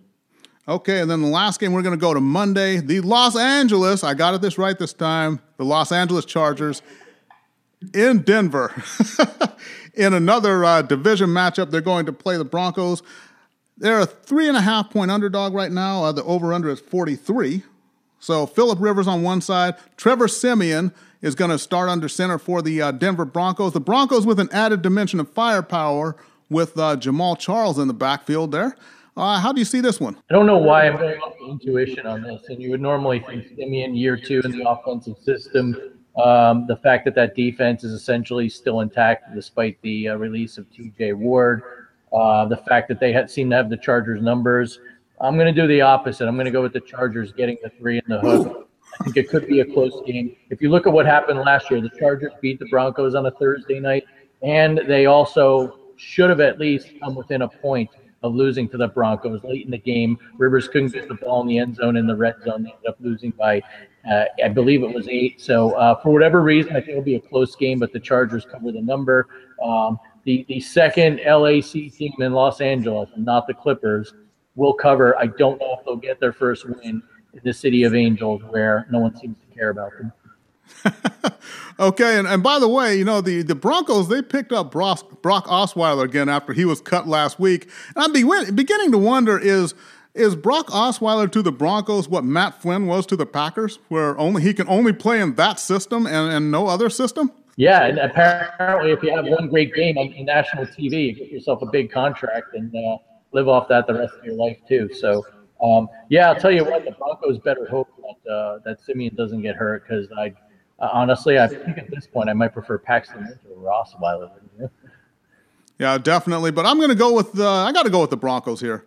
I mean, playing at home and uh, Jamaal Charles uh, in the backfield, and there's a lot of uh, the the, Char- the Denver Broncos team is really upbeat. The Broncos defense is still just as fierce as ever, and we got Philip Rivers, who you know he knows how to give away a game here and there. So I'm going to go with Denver in this one. Come on, have a little faith in Philip. He stayed. He didn't uproot his kids from San Diego. He's got himself a driver to go to practice. Give the guy some credit. I know he is a joke artist at times. All righty. So just to recap before we get into the uh, to the other segments here, Oakland at Tennessee, we split on that one. Um, I'm going with Oakland, and Chris goes with Tennessee, and then Seattle and Green Bay, we split on that one. I'm going Seattle. Chris goes Green Bay. We do agree we're taking the Giants against the Cowboys, and then Philadelphia, Washington. Uh, we're going. We're both going with the Eagles, and then we split again on uh, the Los Angeles Chargers at Denver. Uh, Chris, for some reason, likes the Chargers here, and I'm going with the Broncos. So, Brink here from Super BS, talking about the things you know you love and the things you'd love to know. Join us weekly for a podcast about video games. Mostly. Oh, yeah.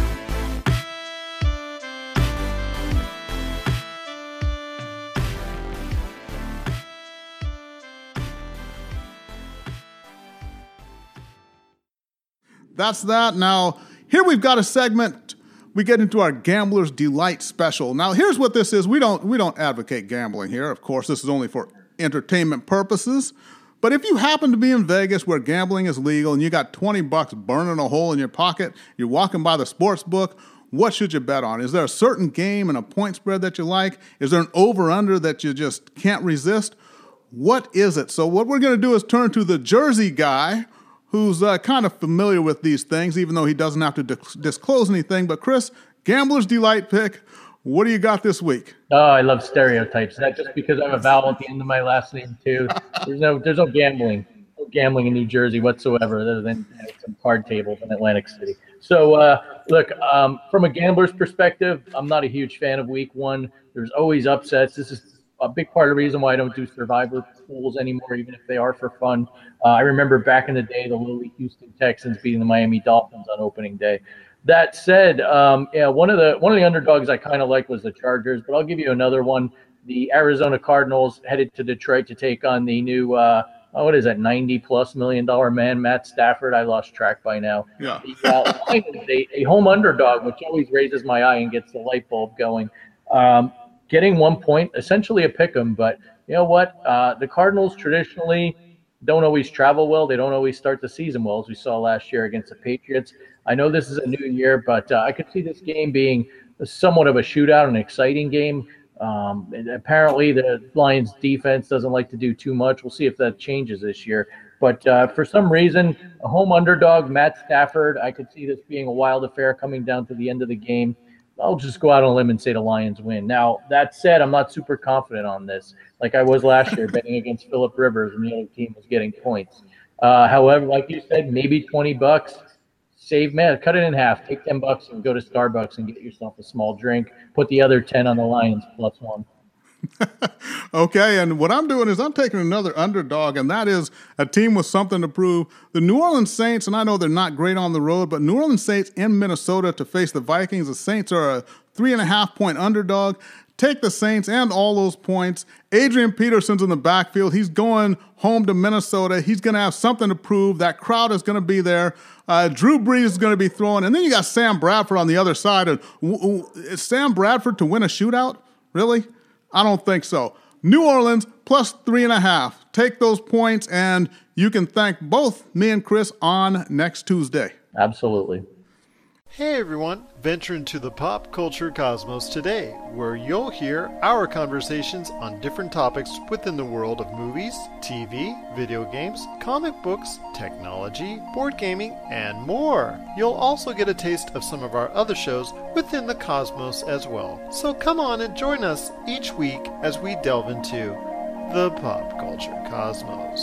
Welcome to the pop culture cosmos.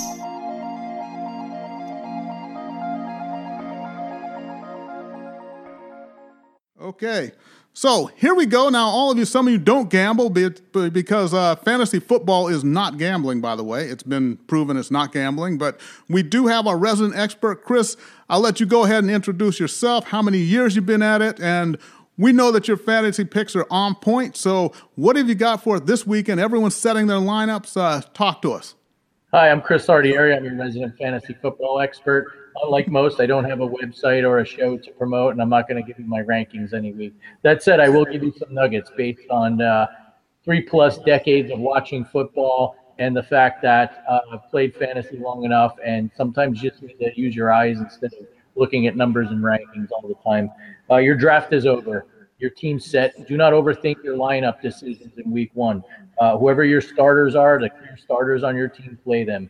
Don't go and play, say, for instance, Jamaal Charles in Denver. Will he get some reps? Absolutely, but he's not the starting running back. CJ Anderson is. So my my moral of the story for week one: don't overthink it. Go with what you know. I've got Marcus Mariota on one team. I'm not going to bench him because he's playing the Raiders and they've got a good defense. Let the chips fall where they may. In week one, a lot of times the defenses are sluggish. You could see some shootouts or some points. So go with what you know. Don't start rotating guys yet. Secondly, a very important thing Sunday night waiver wire activity. A lot of leagues won't unlock the waivers until Tuesday after the Monday night games. You need to start doing your homework Sunday night, Monday morning. And what you need to do is look for players who had big weeks, look to see who got injured. I know the, the greatest fantasy football waiver pickup in history was Kurt Warner. You're not going to find him. He was a uh, the black swan, needle in the haystack, whatever phrase you like. However, there are guys out there you can get that will help your roster and will propel your team to victory. Uh, last year, Keenan Allen got hurt in the second quarter of game one. I managed to get out there and pick up Dontrelle Inman, who later in the year turned out to be a good wide receiver. There's a guy out there last year in week one that a lot of people overlooked Bears running back Jordan Howard. He wasn't even going to be the starter. He had a good game, scored a touchdown against the Texans. It's guys like that you want. Keep an eye on them. They kind of slide below the radar. You pick them up now, even if you have to stash them on your bench for a few weeks. Keep them there because they might emerge as starters. So you're not necessarily going to win the title in week one, but the the waiver wire will never be this fruitful. So keep your eyes open, watch the highlights, look at the stat sheets, and good luck.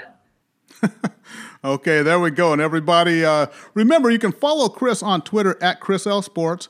Uh, you can follow me on Twitter at The Inside Sports. And by the way, those of you who are watching the video, if these look like Miami Dolphin colors, that uh, definitely is. I'm sporting the aqua and orange uh, to support my favorite team, even though I'm unbiased here on the show. But I do love the sport. And just like all you out there, I do have my favorite teams and players. I happen to be a Dolphins fan. Chris is a Giants fan, but we are completely impartial here. So thanks for joining us. We'll be here every single week through the season. We got the picks for you. We got the uh, we got fantasy football for you. Uh, Gambler's Delight special, everything you need. This is one stop shopping right here. So, everybody, for Chris Lardieri, this is Charles E. Smith Jr. Thank you for watching this Inside Sports production of NFL Football Talk. Remember, watch for our NBA show coming up in a few weeks with uh, Gerald Glassford and Anthony Barbarin. But thank you for joining us. We'll see everyone next week. If you're tired of sifting through flea markets for rare and unique games, we can help. Retro City Games in Henderson, Nevada, only five minutes from the Las Vegas Strip, has all your favorite gaming staples, classics, and a wide selection of rare games with new stuff always appearing on our shelves. Come in and chat with Nicole or Doug about your love of games and watch as they help you complete your collection or find your childhood favorite. And don't forget, Retro City Games loves trade ins. So if you have any Nintendo, Super Nintendo, Sega, Xbox, PlayStation, or even PC games, come in and visit Retro City Games today. Welcome to the new metropolis of gaming, Retro City Games.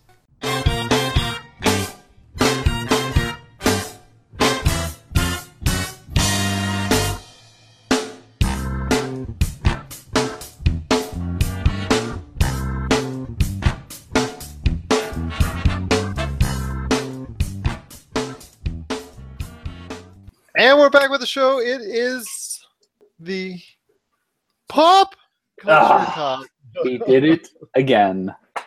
Did it again. This is Gerald, this is Gerald Glassford from Pop Culture Cosmos and Game Source. I'm here along with my good friend Mr. Rob McCallum. And I'll tell you what, it is time again. We're going to discuss the latest pop talk and the latest pop culture items that are out there. And in fact, he is going to take center stage. Remember, this is Rob McCallum of Rob McCallum Films. Check out robmccallumfilms.com and also as well, he is the project director of Tiny Titan Studios.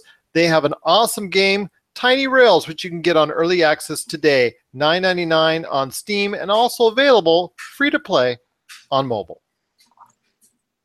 It's a true story. Thanks for having me. Glad I'm here again. It's Well, almost got- becoming a regular thing. It is, it is, and it's great to have you back indeed. But uh, you know, you wanted to go ahead and and just you know talk over some of the great issues that are out there. There's some really, you know, you were kind of worried that there might not be enough news from our back-to-back episodes that we had, but sure enough, uh, a lot of new and interesting features and stories have come about, and uh, I'll hand it over to you as as a uh, I guess a more experienced host than I in regards to handling all these great pop culture issues, and I'll try to do my best to keep up with you as well. All right. Well, last time you uh, you enjoyed yourself so much being on the opposite ends of the cosmic roundtable, so to speak. So I thought I'd come back with a little a little more of the news observations, what's going on in the realm of pop culture and everything that makes our world go tickety boom. So we're back with another pop culture cosmos news roundup, and to start things off, we can't get bigger than this. Just fresh in, hot off the presses. Fresh. Kathleen Kennedy has done another Magic 8 Ball shakeup in the Star Wars universe. If you caught it because you were paying attention to anything in the news, you have probably heard that Colin Trevorrow is out for director and likely writer of Star Wars Episode 9 now. Now, I say likely writer because I don't know what kind of credit will be attributed to him depending on where the final script lies. That's a whole uh, Screen Actors Guild uh, or Screenwriters Guild uh, kind of Yeah. like decision process depending on who's uh, contributed what. There was already a writing partner br- brought on early July, from what I understand, and he's basing it on some notes from uh, Rian Johnson as it was. So he might get uh, a story credit or something maybe uh, less uh, attainable than a screenwriter credit or, or a written by credit. But news is Colin Trevorrow is out for Star Wars Episode 9, still as of no title yet. It will follow up The Last Jedi, which comes out this December, uh, directed and written by Rian Johnson, uh, who has been rumored to be up for it as well, but he's in post on Last Jedi. We're not sure if he's going to have it in him to do the sequel. J.J. Abrams has come up. This is the fourth time that another Well, director I, am going to put it, come I want in. to put something out there as well. I want to put something out there as well. You know, uh, uh, and I will have to apologize in advance to the company that you work for, Tiny Titan Studios. But I want to put out there that you know to the studio and, and Kathleen Kennedy that Rob McCallum might be a actually a good good you know someone that that could fill those roles the role admirably the the shoes of the director for for the next uh, Star Wars 9 Uh, just just saying just saying We'll, we'll, we'll get to that, Gerald. We'll get to that. So we, we've seen so far to- Tony Gilroy take over for Gareth Edwards on the massive reshoots of Rogue One. We saw Chris Miller and Phil Lord get ousted from Han Solo and be replaced by Ron Howard. We've seen Josh Trank get booted off an unnamed Star Wars anthology film. And now we're seeing Colin Trevorrow, who, of course, helmed Jurassic World to $1.6 billion at the box office, taken out of episode 9. Now, a lot of, from what I understand, is creative differences. They couldn't manage the relationship. There was script woes with uh, his contribution, hence bringing on this other collaboration partner comes down to the big question. The big question, my friend, that I see as I read between the headlines here what does it take to be a director on a Star Wars film? to be more of a yes person whether it's uh, you know uh, something as far as you know one of the offshoot films or one of the direct line films you have to be able to uh, be very agreeable and be very amenable to um, whatever lucasfilm wants and and as a directive and all you know ob- ob- obviously ultimately disney as well because they're the ones that are playing ball with this hallowed and beloved universe and they don't want to muck it up in any way possible and if any director comes in there with their own kind of ideas that may be maybe a little bit out of the box, or maybe fray, uh, excuse me, maybe stray a little bit too far from where they want, then obviously it's not going to fly with with definitely Kathleen Kennedy and and the folks at Disney and Lucasfilm. And unfortunately, that that's my opinion on. it. But apparently, that's the case because anything deviating from the norm in the Star Wars universe seems to not go over very well with Lucasfilm. Well, I mean, the, the big question, you know, in response to that, Gerald, is how can you be a great director if you're a yes man or woman in that position? Because being a director, I know one or two things about it, requires you to have vision and an understanding of what the picture is, not just facilitating what a corporation wants to see to sell action figures and t-shirts and theme park tickets. You got to have a vision for what the story is and you've got to be unrelenting to get it to where it needs to go. I I couldn't agree with you more. But if you're working talking about the artistry part of the filmmaking experience, then you know that is, is there any other? Well, uh, and in this case, there might be because the vision is is definitely all from Lucasfilm. And you, as a director, when you work on these Star Wars projects, are just helping to guide that vision. You're not having really. Uh, it looks like they're not really having much of a say or input in within the realm of it, and and looks like you're just picking up the pieces, or in the case of Ron Howard, and being able to try and still assemble it together to to satisfy what the well, as you said, the corporate narrative wants.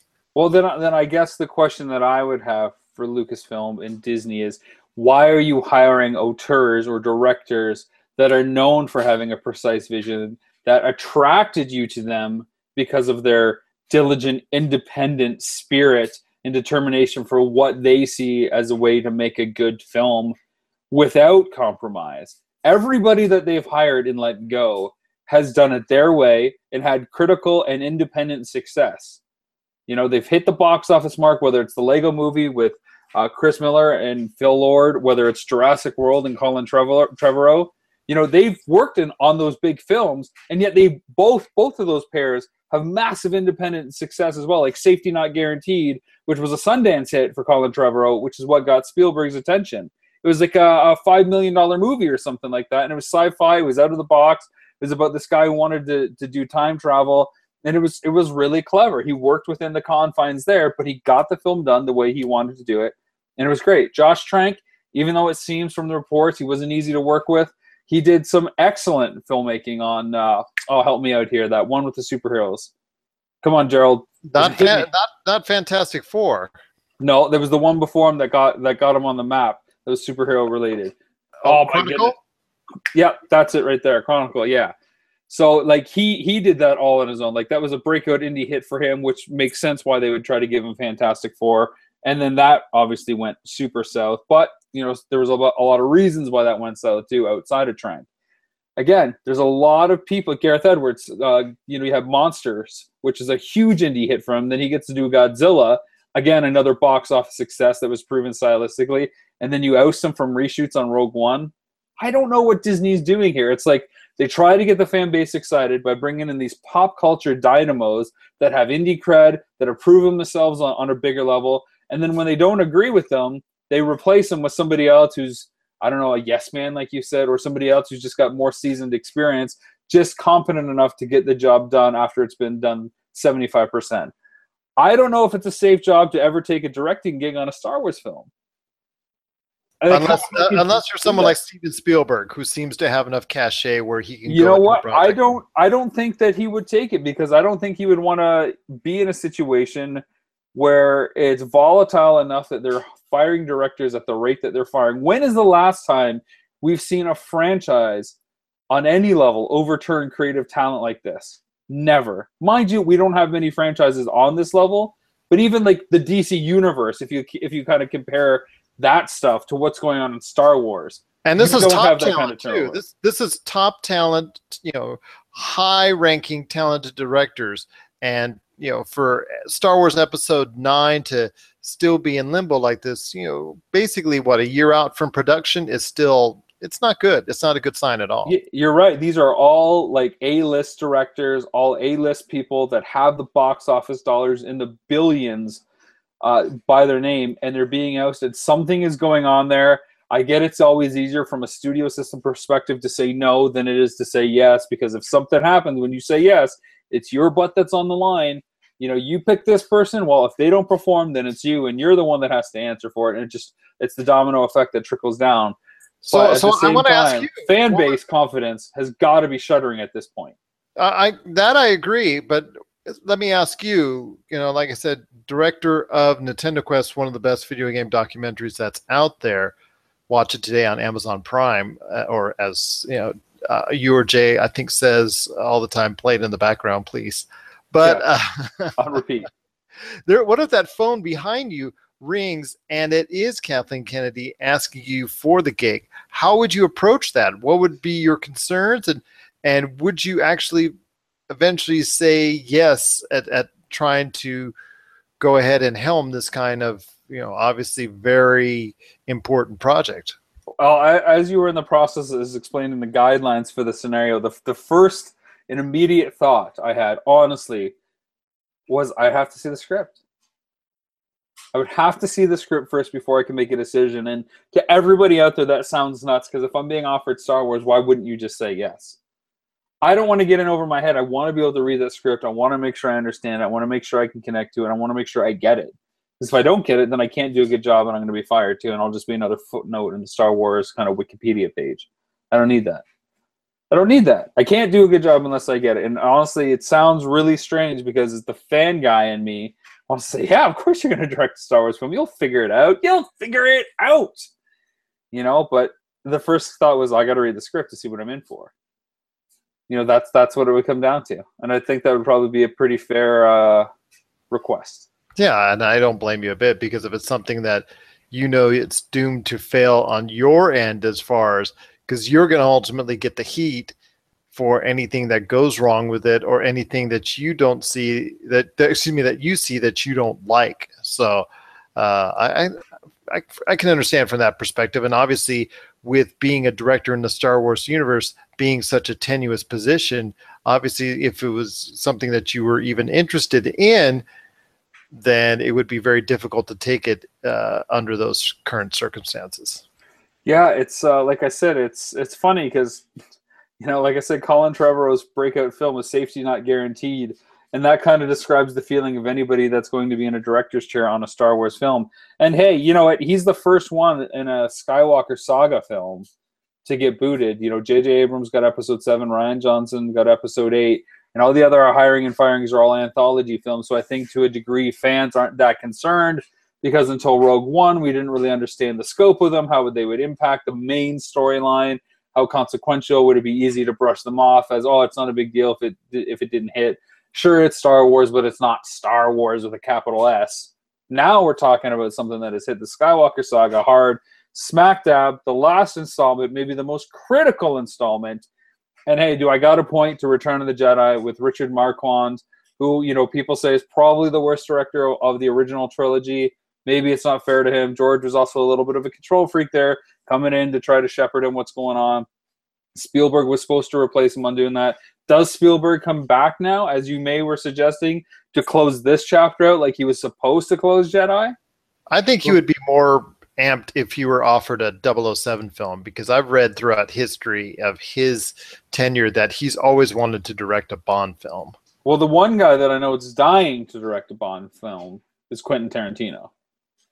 He's dying to do a Bond film. I don't know about Spielberg. I mean, I get why he wants to do Bond, was part of the reason why he did uh, Indiana Jones and the Raiders Lost Ark as a response to him not being able to do, I think it was like Octopussy, I think, something like that. But I think that worked out pretty well for him too. So we'll see. Indeed, it did. Uh, in fact, I watched it the other day, and uh, you know, when when always when you're watching Raiders of the Lost Ark and you're watching one and three, it's definitely uh, so nice. And I do recommend if anybody out there watches it, uh, cheap plug, watch it on Amazon Prime because it's funny because while you're watching it, you can actually see all the facts, the goofs, the miscues, uh, and and you know certain information on the the movie as it progresses. So that's kind of cool as So well. after you're done watching Nintendo Quest in the background, throwing Raiders. the no, no, you have that on another window going. Oh, okay. Okay, I got you. I got you.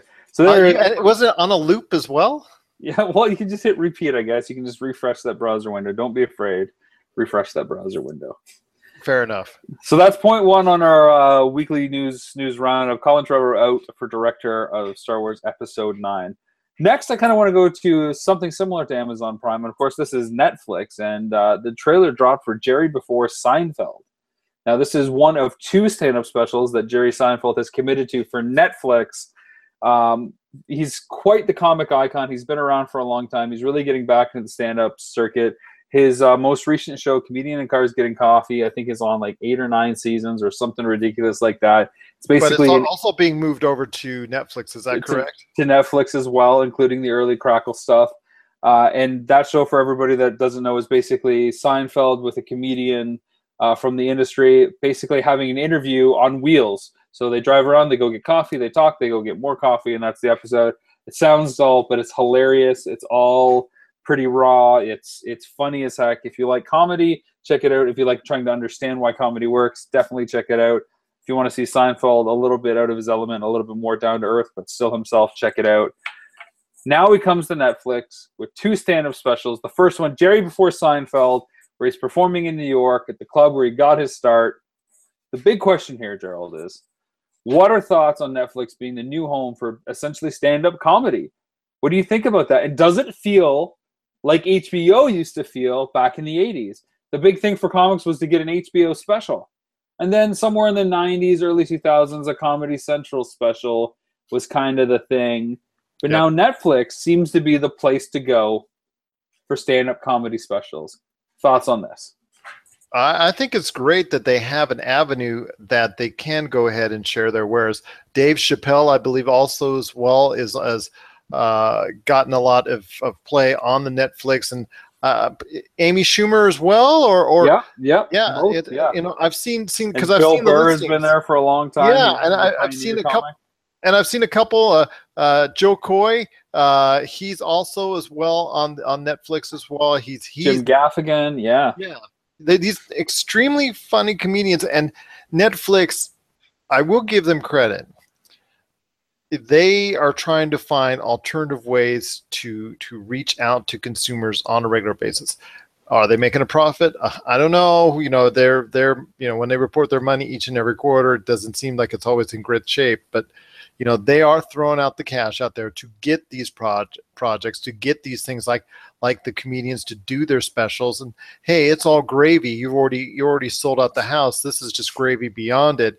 Uh, HBO used to do these type of things. You're right with Eddie Murphy and, and so on, and then also as well Comedy Central. But with Netflix, like HBO in the past, you're able to go as raw, as NSFW, as uncensored as you want because you're on on Netflix, and that that also appeals to the comedians as well. So it's definitely a great idea by Netflix to do this and to make it a home for uh, basically a hotbed of both up and coming and traditional comedians to perform on that venture. And with Netflix, you know, we've we've talked about in past weeks on the Pop Culture Cosmos show and the PCC Multiverse how Disney leaving them eventually is going to affect affect the Netflix viewing experience and it seems like this is one way that they're going to recoup that i mean their deal with adam sandler as far as just their movies are concerned horrible as many people think they are have still garnered millions of views and have made netflix a lot of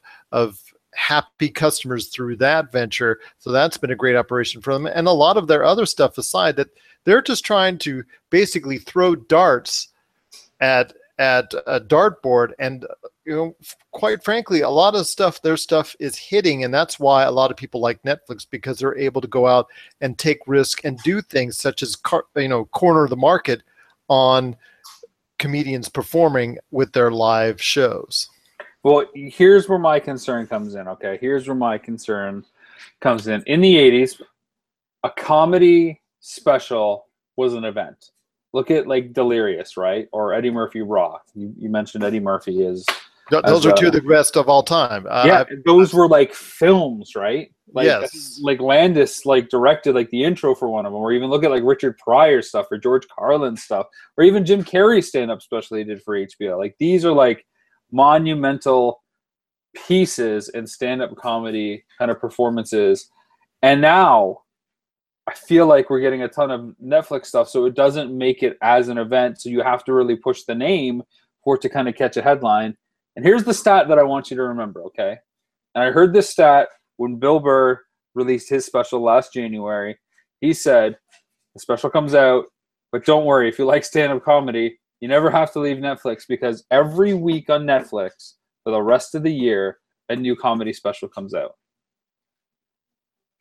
I mean, well, that's what I was going to say. It's not not just diluted? Or, Well, or not enough? Is it still special?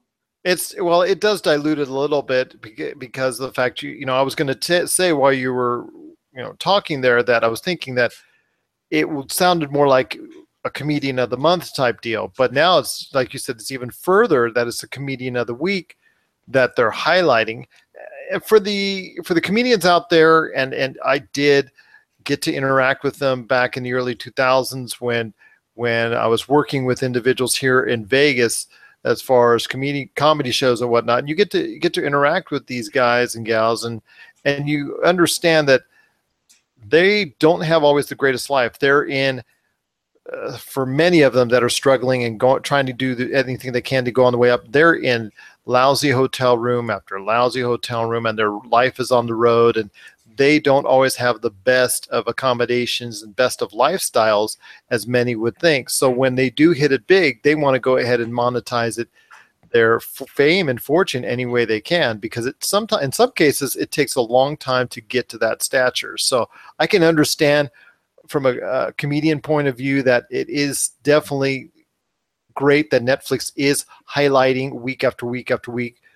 But I can understand as a fan or as a viewer that okay, it's just another comedy special. It's just another comedy special. But then again, comedians have their own different styles. Each comedian has their own different style. The ones that are successful and the ones that are, you know, they usually cater to a different segment of the audience. So if you're looking for a different type of comedy each and every time, Netflix will have at least a lot of choices to choose from. But I can understand what you're talking about and where you're coming from when you're talking about the waters getting diluted when it comes to comedy on Netflix. Yeah, I mean, I just think that if they're going to do that, they should probably market it as comedian of the week, really.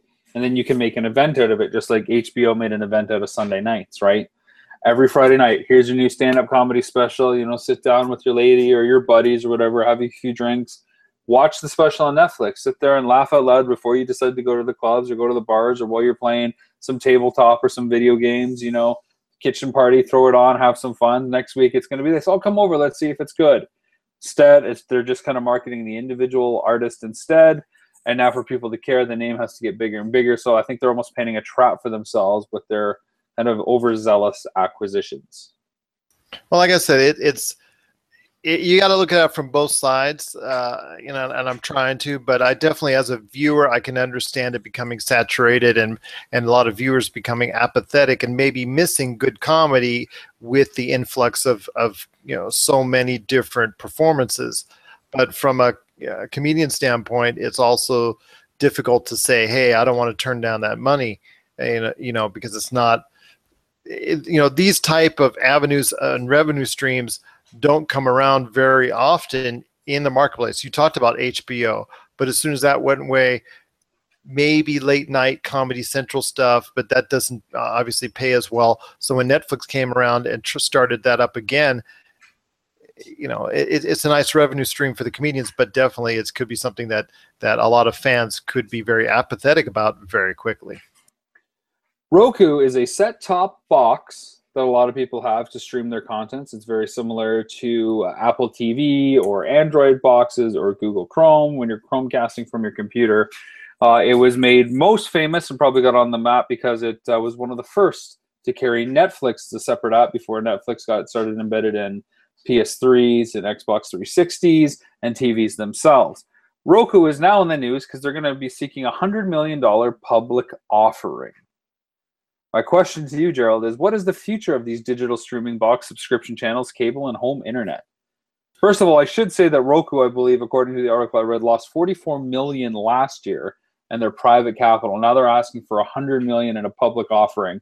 With public offering, usually that 100 million is in is in shares and it can go up and down in value for the company. But when you're basically seeking for twice, you know, the amount that you lost the year before with only a 15.4 million subscriber base, I wonder where that's going to come from. And the minor and the, the majority of their revenue comes from commercials that are placed within one of their 5,000 apps that they have that's on there. So, what do you think about the future of digital streaming boxes such as Roku, Apple TV, and subscription channels in, in total? And I kind of relate that back to what is the, the future of cable and home and entertainment given the landscape today and what it was even like three to four years ago? I'll tell you what, let me ask you a question. You know, you're a tech savvy guy. How long, eh, to your knowledge, do you think, you know, just a roundabout figure, have you understood and known about these type of devices being part of i guess our, our culture? Five six seven uh, in some cases uh, you know almost up to 10 years now correct?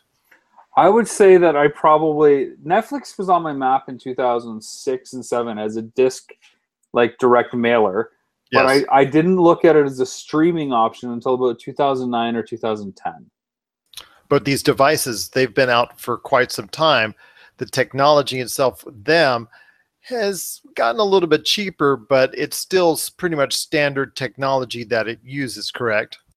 Yeah, I mean, it seems to be the same kind of code-based structure. Um, there's, uh, like I, like I said, essentially Android boxes that are running in Android OS or in there or Windows OS.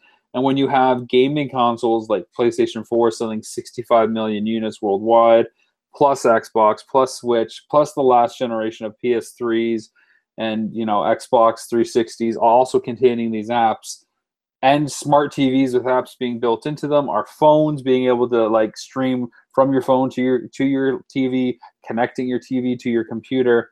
It seems like there's no shortage of ways to watch stuff on the big screen than than ever before. So I don't feel like the future is is where these boxes are, and I don't know that I would be backing a hundred million dollar offering on something like Roku unless there was something of a game changer with that. And hey, I'm a really big Apple fan.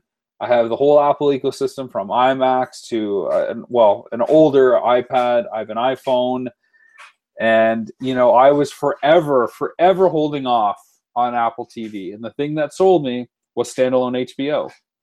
You know, for 15 bucks a month, I didn't need a cable package, and I could get HBO, and then still you know, get some of their free services as well and piggyback off my iTunes account, which what I had ordered there, plus some of the games. But really, HBO pushed me to that. And as we say this, my wife is actually streaming Game of Thrones right now off the Xbox One. So, but I will I will tell you this right now. Uh, that's what I was trying to infer to when I was asking you those questions, is because the technology itself that these sticks provide is becoming quickly outdated and there's so many more devices out there that can do the same thing that's more multifunctional that is more palatable to a large audience that something like Roku is going to become a thing of the past very quickly. I mean, you and I, when we have gone to CES before, and I remember the year that Android gaming consoles was all the rage. And it was just like uh, so amazing. There was like 20 to 30 different kinds of models of android gaming consoles that were out there and everybody was going uh, ooh. And then a year later they were all but gone because the trends in technology change so quickly and, and that if you have something that people see as outdated they will just drop it like a bad habit. Roku is something that you know it's not the leader in the in the industry and it's just another name that's out there. So i would not invest in that that type of companies unless they have something down the road that they're going to introduce that's going to be a whole lot better than what they have and that's going to be a whole lot better than what's out there today. I agree. I just don't see uh, a game breaker in terms of um, I just don't see a game breaker in terms of what this is supposed to do that that doesn't already happen out there. I don't know where the money comes from. I don't know where it consolidates. I think in terms of subscription apps and, and the future of cable and home entertainment, everybody is breaking off for their own different digital service. We have Netflix already, we have Amazon, Disney's doing their own thing, CBS is doing their own thing, DC Direct is doing their own thing, Warner Brothers is going to have their own thing, which they kind of do already with HBO as a subsidiary.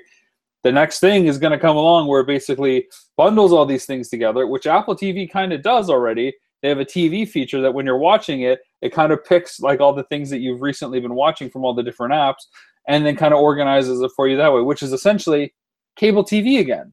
But you're paying for every individual brand now because we're such a brand driven society because we're super fans of everything that's a niche that we'll never buy anything that's broad because we feel like we're paying for something we don't love. So then we pony up for the stuff that we do love and we have to pay extra for it. So they got us coming and going. They really do. Uh, bet you know, obviously they should just have a Nintendo Quest channel to just twenty four seven live stream Nintendo Quest channel, and that should be it. That would probably save a lot of problems and a lot of headaches. Just saying. Or or a Rob McCallum Films, you know, marathon right there for you. There you go. Well, you know, my good friend Patrick Scott Patterson just started his own Twitch channel, and he's on a goal to uh, have 24 7 streaming. So he's looking for 24 hours of content based on all the stuff that he that he's done. So soon, I think you will uh, you will see basically everything kind of come full circle from him there, so to speak, if that makes sense. You'll basically get to see two, four, seven PSP live, including a bunch of Nintendo Quest stuff. So There you go. There you go, indeed. So can't wait for it. Major League Three. There was a meetup at, at the actual Field of Dreams. I don't know if you caught this piece of news, Gerald. Did you see this? Uh, yes, I did. It's just so fun. anything relating to Charlie Sheen is these, these days is quite hilarious. It's uh, it was Charlie Sheen and uh, Tom Bergeron and Corbin Bernsen, I think it was. Is Tom? Berenger. Tom Berenger, that's right, and Corbin uh, Corbin Bernsen. So they met up for an autograph session at the actual Field of Dreams field from the Kevin Costner movie, and uh, you know Charlie Sheen wants to have a, have Major League Three um, film come out and whatnot. What is sacred, Gerald? What is sacred and what isn't? Well, I can tell you right, right now that Charlie Sheen's career since his fall from grace with Two and a Half Men is is epic proportions here, and and he recently got a lot of flack for the you know what many deemed tasteless 9/11 film that he was part of, and there's just so many things he's not doing right in these days. Um, a Major League Three, I don't think will ever happen because Hollywood just doesn't consider uh, him just to be a bankable star in any shape or form, and I, I would see it as a losing proposition all the way. I know as a director, I don't think you would touch it as well. Correct? I would I would take this on as a director. This is something where really, I, I don't- Really? I don't even know that I would need to see the script for Major League Three. I love Major League One so much that I would take this on, and I would be able to get excited about it a lot. The man Um, who would but- have apprehensions for Star Wars Episode Nine would take on Major League Three in a, in a heartbeat. Well, wow. I think the stakes are a bit lower for Major League Three. No offense, than Star Wars Episode Nine. So I feel a little bit co- uh, comfier there, if you know what I'm saying. but the paycheck would be nicer. Well, would it? I don't know. There's a lot of uh, greedy paws out there for the uh, the old corporate handouts there in Disney. I would say the paycheck would be nicer. I don't know, but the prestige of Major League Three. Come on now. That's a that's a VOD waiting to happen, my friend. Well, you know what? I'll take it. I'll take it. I'm comfortable with the VOD waiting to happen. Well, all I can say is this: uh, I interacted with Charlie Sheen many, many years ago, along with him and Oh, Nicolas I love Cage when they already. when they were very young and they were very rambunctious and they were they and their posse and their their group that was with them, whatever you want to say, were were really just a rambunctious crew. And and I tell you what, it looks like throughout his entire life things have not changed for for Charlie Sheen. And even in his old age, he's still trying to do whatever he can to recapture some of that glory. So if that's what he wants to do, that's fine. I just don't see a studio, you know, putting much money behind it, or at least keeping it uh, on a minimum, unless somebody does like a what a Super Troopers two did and doing a Kickstarter campaign for it. Yeah, well, you never know. They could uh, no, they probably will not do a Kickstarter for Major League Three. That probably just won't Hey, happen. they did one Hey, for Super Troopers two. May, well, I think there's a bit bigger of a following for those guys than there is for Major League Three. But who knows? Maybe Charlie Sheen can uh, help be make it a winning campaign. Uh, I don't Winning know. They can I- give I away vials of tiger blood. No, too soon, too late. Wow. Uh, moving on, Will and Grace uh, get the green light after last year. They did a political scene that caught fire and really went viral. Now, Will and Grace is a sitcom from the early 2000s, and now it has been it was picked up straight to order, full season. Um, this is really I don't want to say unprecedented because we've seen a lot of Because you see Roseanne doing the same thing. Roseanne is doing the same thing, of course, and we've seen other comedies get spin-offs and find other lives on other network, like the Mindy Project and Community, getting basically ordered on on uh, Yahoo and um, uh, Hulu, getting different orders. So like sitcoms stay alive. I mean, look at Family Guy that went away for a while, and then that came back. What other sitcom should come back? And like, what made Will and Grace is like the most unlikely like uphill battle that to me that seems like a really strange choice for that and yet it worked Well, I'll tell you what I think of these revivals because you you and I both remember that yes, Community did come to Yahoo, but it died very quickly and it did not get the response that Yahoo liked. Um, I will say that of the two, uh, you know, that are coming out, Roseanne and Will and Grace, I would probably say I, I can't believe I'm saying this, knowing Roseanne being a cornerstone of, of 80s and 90s culture. I'm going to say Will and Grace is more modern feeling. Maybe millennials will adapt to it more, and maybe they'll they'll keep the ratings at a point where it will be palpable for for NBC. I don't see Roseanne staying on on there long, even with John Goodman coming back somehow being resurrected from the dead. Um, I just I just i feel thought that he was i thought he was off no no, I think he's being resurrected from the dead. I, I even though his character was killed off in the original series, I heard he is coming back for that. Uh, uh, so I don't know. I, I I would Will and Grace. I mean, if they're able to, you know, go ahead and and uh, well, see, the thing is that what brought them to light in as the the the political stance that they took during those promos that they did. So uh, they can I, I don't know if they are or or w- let me ask you this. Would you keep that type of political stance that they took in those promos into a show that's meant for a wider range and a wider audience i think they're going to be hinting at it probably throughout the course in some sort of uh, overarching um, season story i think they really will because i think that's what got them the green light and now it probably won't be as on the nose as it is there but i really think that it's going to that it's to come to fruition in, in that style. I think they'd be silly not to.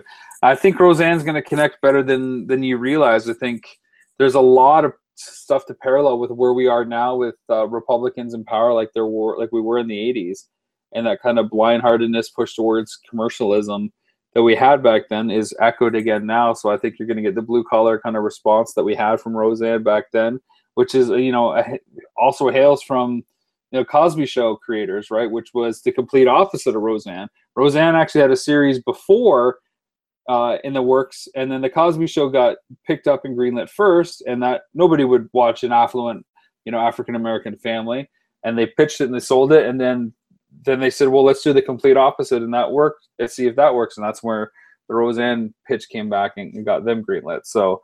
I think we're gonna. I think you're gonna find that Roseanne is actually a bigger hit than than you expect. And there's what three or four generations of people that don't know Roseanne Barr, or I guess it's just Roseanne now. Um, and then you're gonna find people that still remember her that have kids now that can relate. So you'll have that generational thing again. Well, I'm going to be talking to the TVRatingsGuide.com people next week, and they can give me a, maybe a little closer look at what they're projecting the ratings out for both shows to be. But I'm fearing one thing more than either of those two two shows hitting or not hitting with the general audience, and that if they do hit either one of those shows or both, we're going to see an influx of a lot more shows from those eras being brought back to television, whether we like it or not. Agree? Disagree? I think anything is always up for grabs.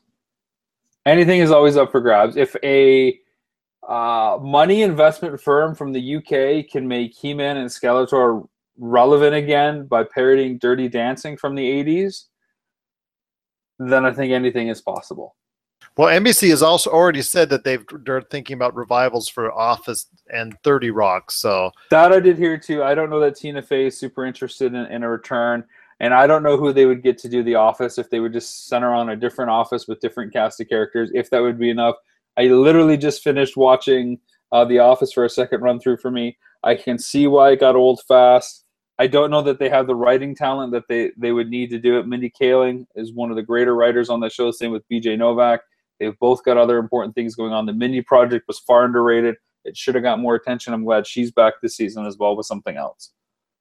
Uh, like I said, I'm I'm afraid that what's old will become new again in in mass, and as we've seen it with movies, I think that's going to probably take place if those two become a big hit. You're going to see a lot of those revivals being pushed on us, and you know, sprinkled in is okay, but when you push a max mass influx on us, that that's going to be where where uh, a lot of people are going to re, you know revolt with uh, turning off their their remotes. And I, I've just if those two shows do hit, uh, I think you're going to see definitely a lot more of that coming on its way. More Star Wars news as Star Wars Rebels Season 4 releases its trailer, and it is fourth and final season. Because Disney always ends everything in four. Something like that, especially trilogies. Um, how many more series are we going to get out there, Gerald, that must connect back to the main saga when it comes to Star Wars? Well, Disney. Well, Disney will keep on doing it as long as it correlates to whatever it is, like you said, within the Star Wars universe. But with all their series, and actually, my daughters were the ones to uh, you know bring me up to speed on this. Disney always ends its series after four series, four seasons. So definitely seeing that take place is not surprising. What they're going to do, You know why that is, right? No, actually, they didn't tell me that part. Well, usually I'll see if I can find it. I'm I got iTunes in front of me because I was kind of curious about this. But go on and if I you finish your point, I'll see if I can confirm what my thought is. Go. Well, I will. I will say this: that it, this one is the more disappointing endings because I still thought the series has a lot of life left. Plus, Admiral Thrawn as a uh, character, uh, he has obviously ignited a lot of fans' interest as far as seeing him continue within the Star Wars universe. Okay. Okay, so usually why they end after four seasons, and I just confirmed by looking up on iTunes uh, season three and two and one of Star Wars Rebels, is because usually when they have 80, usually the, the, the magic number used to be 100 episodes, but you can get away with 80 to 88. When you have that many, it's a syndication package deal. Meaning you can sell the whole series to places like Netflix. They won't have to now because they can keep it for their own streaming services. But they can put it on broadcast on Disney XD as a complete run, knowing that one episode can play every day for more than a year in a month or so, and they'll have a refresh every time. So that's why like four seasons is the magic number from a broadcast point of view. Yeah, I remember 100 used to being the magic number, but yeah, I started see, hearing and seeing picking up. Uh, I know one of the things with Elementary on CBS that is a not very highly rated show, but it's one of my favorites. But I know I like it as well. the reason why it was retained was because it has such a sweet syndication deal that's out there already, and it did hit that magic number of 80 episodes, which caused it to go in that that extra profitable realm. So definitely, I can understand why that Disney cuts everything off then for four years. But you've got so many interesting characters within that universe. I'm just hoping that they'll be packaged somewhere down the line and put you know in a different format in in another part of the Star Wars universe. Well, what I wish is that they would just tell a Star Wars story, branded as Star Wars, have it within the universe. Just don't tell us kind of when it is, and let that kind of be the guess. Let the fans figure out the mystery of when it takes place, how does it relate, does it relate, and just keep dropping these clues until like that final season. So for the first 66 episodes or whatever it is, 60 episodes, really play with us and let us just focus on the storyline instead of letting the fan boys and girls out there try to connect this to that the start the Skywalker storyline and where does this fit in and how do I have to frame my understanding because when we're told this happens before A New Hope but after Revenge of the Sith then we instantly compartmentalize what is what is possible. And when we know what is possible, it restricts storytelling. So like eliminate those barriers and just put it out there. Let it happen on the other side of the outer rim concurrently with what's going on with Luke Skywalker. And like tell me what's going on in the rest of the universe as they hear about this stuff that's coming across the galaxy. You know, I think that would be a good take on it. And because it's, you know, that what's the ripple effect of, of the Skywalkers at that point. But again, play it out. Don't kind of tell us everything up front. Let us guess. Let us do a little bit of work on our side. Well, I know that uh, is going to be still a great season for Star Wars Rebels and starts, I believe, October 13th. Is that correct? I believe so. Something like that. Early October is, is what I got on my notes. So definitely looking forward to that indeed. And yeah, we'll be sad to see many of the characters go, but I know I want to know what they want to do because with Admiral, because he has become a just a major uh, part and a major force of Star Wars Rebels, and he's become uh, very popular on his own. They, you know, obviously comic books have been done after him, and and there's talk about him actually being put somewhere else in the Star Wars universe. Correct? Yeah, I mean, he was uh, what they called the legacy character because he was part of the pre-canon approval of Disney, and then he was brought back, kind of almost uh, as he was envisioned before, and put into Rebels as almost like a fan favorite and now uh, now he's back, almost kind of like getting a, another chance at the, another kick at the can. So it'd be nice to see these characters uh, seated in there. I know in the trailer for season four they mentioned uh, Krennic from Rogue One, which is really cool. Um, so we're going to see some Rogue One tie-ins. I just really wish we'd get a storyline that was separate from everything that we've seen in film, so that it has a chance to stand on its own and let fans just kind of enjoy it for what it is instead of compartmentalizing the mythos and lore around everything that we already have seen. I don't think you're ever going to be able to get that because at least those in the know and in the power within the Lucasfilm realm love connecting the dots to the you know, the well-known parts of the Star Wars universe. Well, a fan can always hope and wish. Fan can always hope and wish. Last bit of news I got for you, Gerald, today on our pop culture news roundup is Box Art, a gaming documentary, docu series, if if I will, released the first clip on the weekend. Now, this was a bit So of a, noticed. tease, a little bit of a promo that uh, premiered last year at PAX 2016, and in honor of PAX again, um, the, uh, the the director, I suppose, thought it would be cool to finally unveil a little bit of footage for what fans can expect to see in this upcoming docu series on video game art and cover artists and the stories behind the covers. Did you get a chance to check this out? I did indeed, and the reactions to some of the, uh, you know, the the covers that that PSP was showing to uh, individuals there were were very amusing. We'll set Uh, up the clip for people that didn't get a chance to see it. And if you haven't seen it, you can go to facebook.com slash boxartdoc, D-O-C, and check it out for yourself. But give them a little taste of, of what, the clip sets up.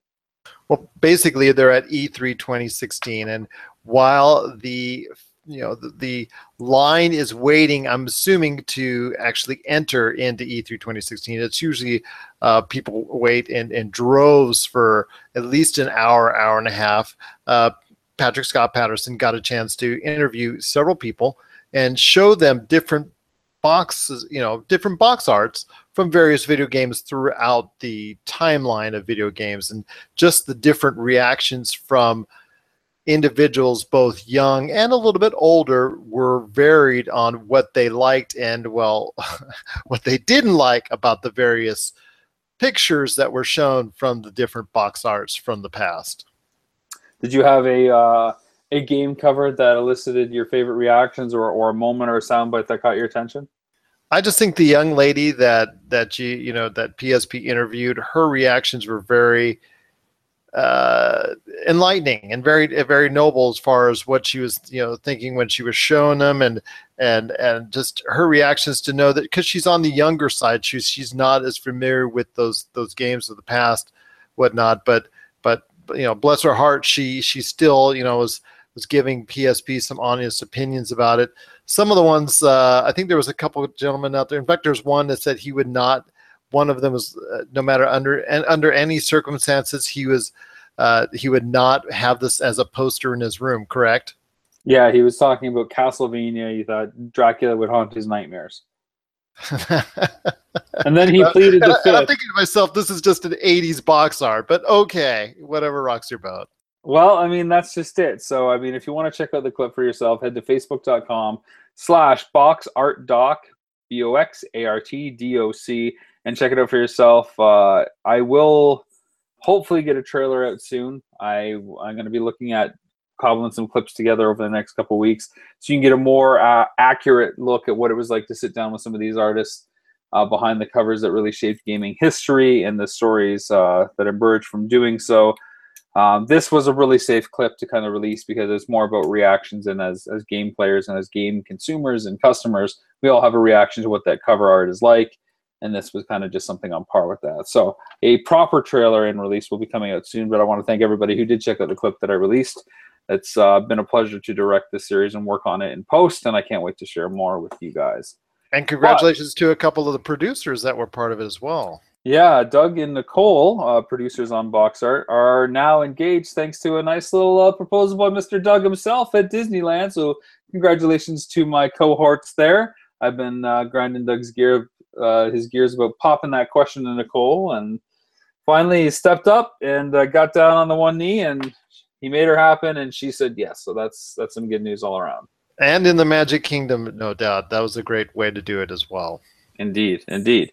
So that'll do it for another news roundup for the pop culture cosmos and everything that goes tickety boo in the world of pop culture and the surrounding cosmic spheres of things that we like. Gerald, any final thoughts? Yeah, I just wanted to say thanks, Rob, again for bringing that up to speed uh, on all the different pop culture news.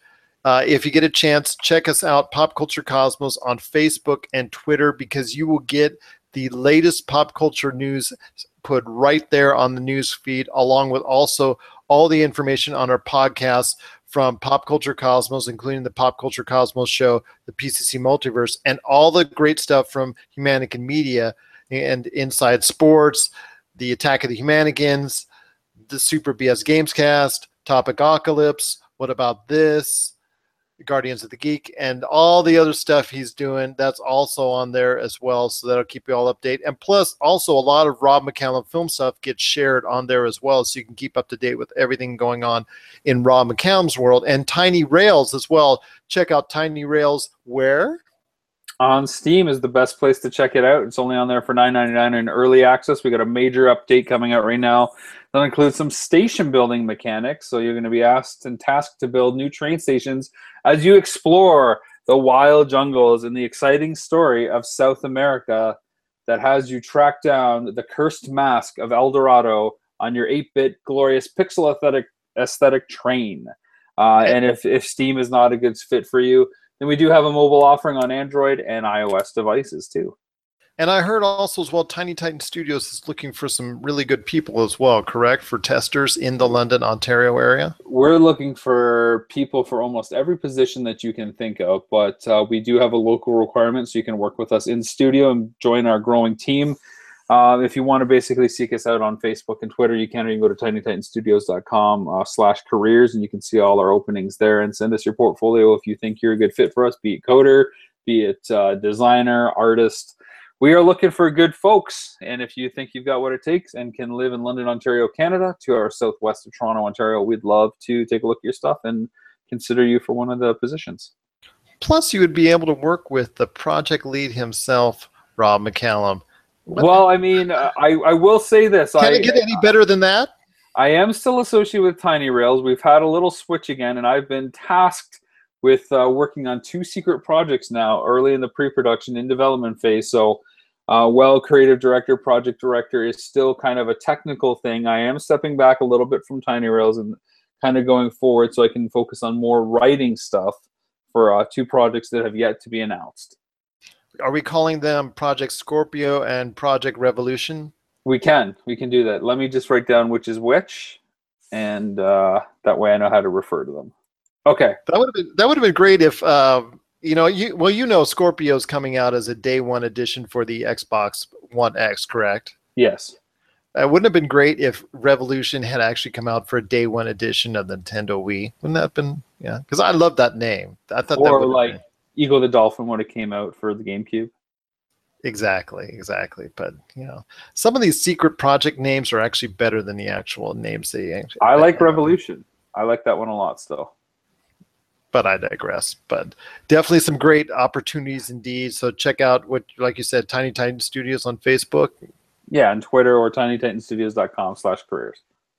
Awesome indeed. Awesome indeed. Uh, it's been a great pleasure having you on, my friend. I'm hoping we can do this as much as your schedule allows. Uh, I always liked being, you know, going back and forth because you, you I want to tell everyone again, he hits me with this stuff unprepared. So it's definitely great with this pop culture talk right off the fly. And it's instead of having always a prepared, uh, like we do with the Pop Culture Cosmos show and also the PCC Multiverse, uh, it's always nice when every now and then that we just shoot the breeze on what's going on in pop culture. That's the way it flows at us, and that's the way we should respond. Now, I have a question for you. Uh oh. Okay, here we go. Here we go. You again as a host, just you know, obviously another great job again to this this time. What if ever a reunion happens? Speaking of reunions that we talked about before, with the guys from GamerCast. I I don't know. I mean, I see Mr. Stanway uh, every day, of course, as he is a collaborator at Tiny Titan Studios, and I did see Mr. Jay Bartlett on the weekend. Uh, there's just a lot of stuff going on these days, and I don't know uh, when uh, the Broncos can get together in the old uh, rodeo pen if they can ever find a way to sit down and and talk games again. If uh, if it if there's still something there, if we if we've kind of said what we need to say, or or just kind of where where it sits. I mean, uh, if the reason is right, then we'll find a way to make it happen. We'll see. I hope so one day because as a fan of the GamerCast, GamerCast, it was it was truly a great podcast indeed. I'm hoping for a return someday back to podcasting land for you guys indeed. But well, until then, until then, you're stuck with me. That sounds that's that's my benefit. That's to my benefit and our listeners as well. So you're stuck with me on the pop culture cosmos. I wasn't going to do it, but okay. Thanks again to everyone for listening. Again, this is again Rob McCallum from Rob McCallum Films and Tiny Titan Studios. It's been a great pleasure having you host this segment of the Pop News Roundup. It was truly appreciate always you being a part of the pop culture cosmos. Yes, I finally got you to do it properly.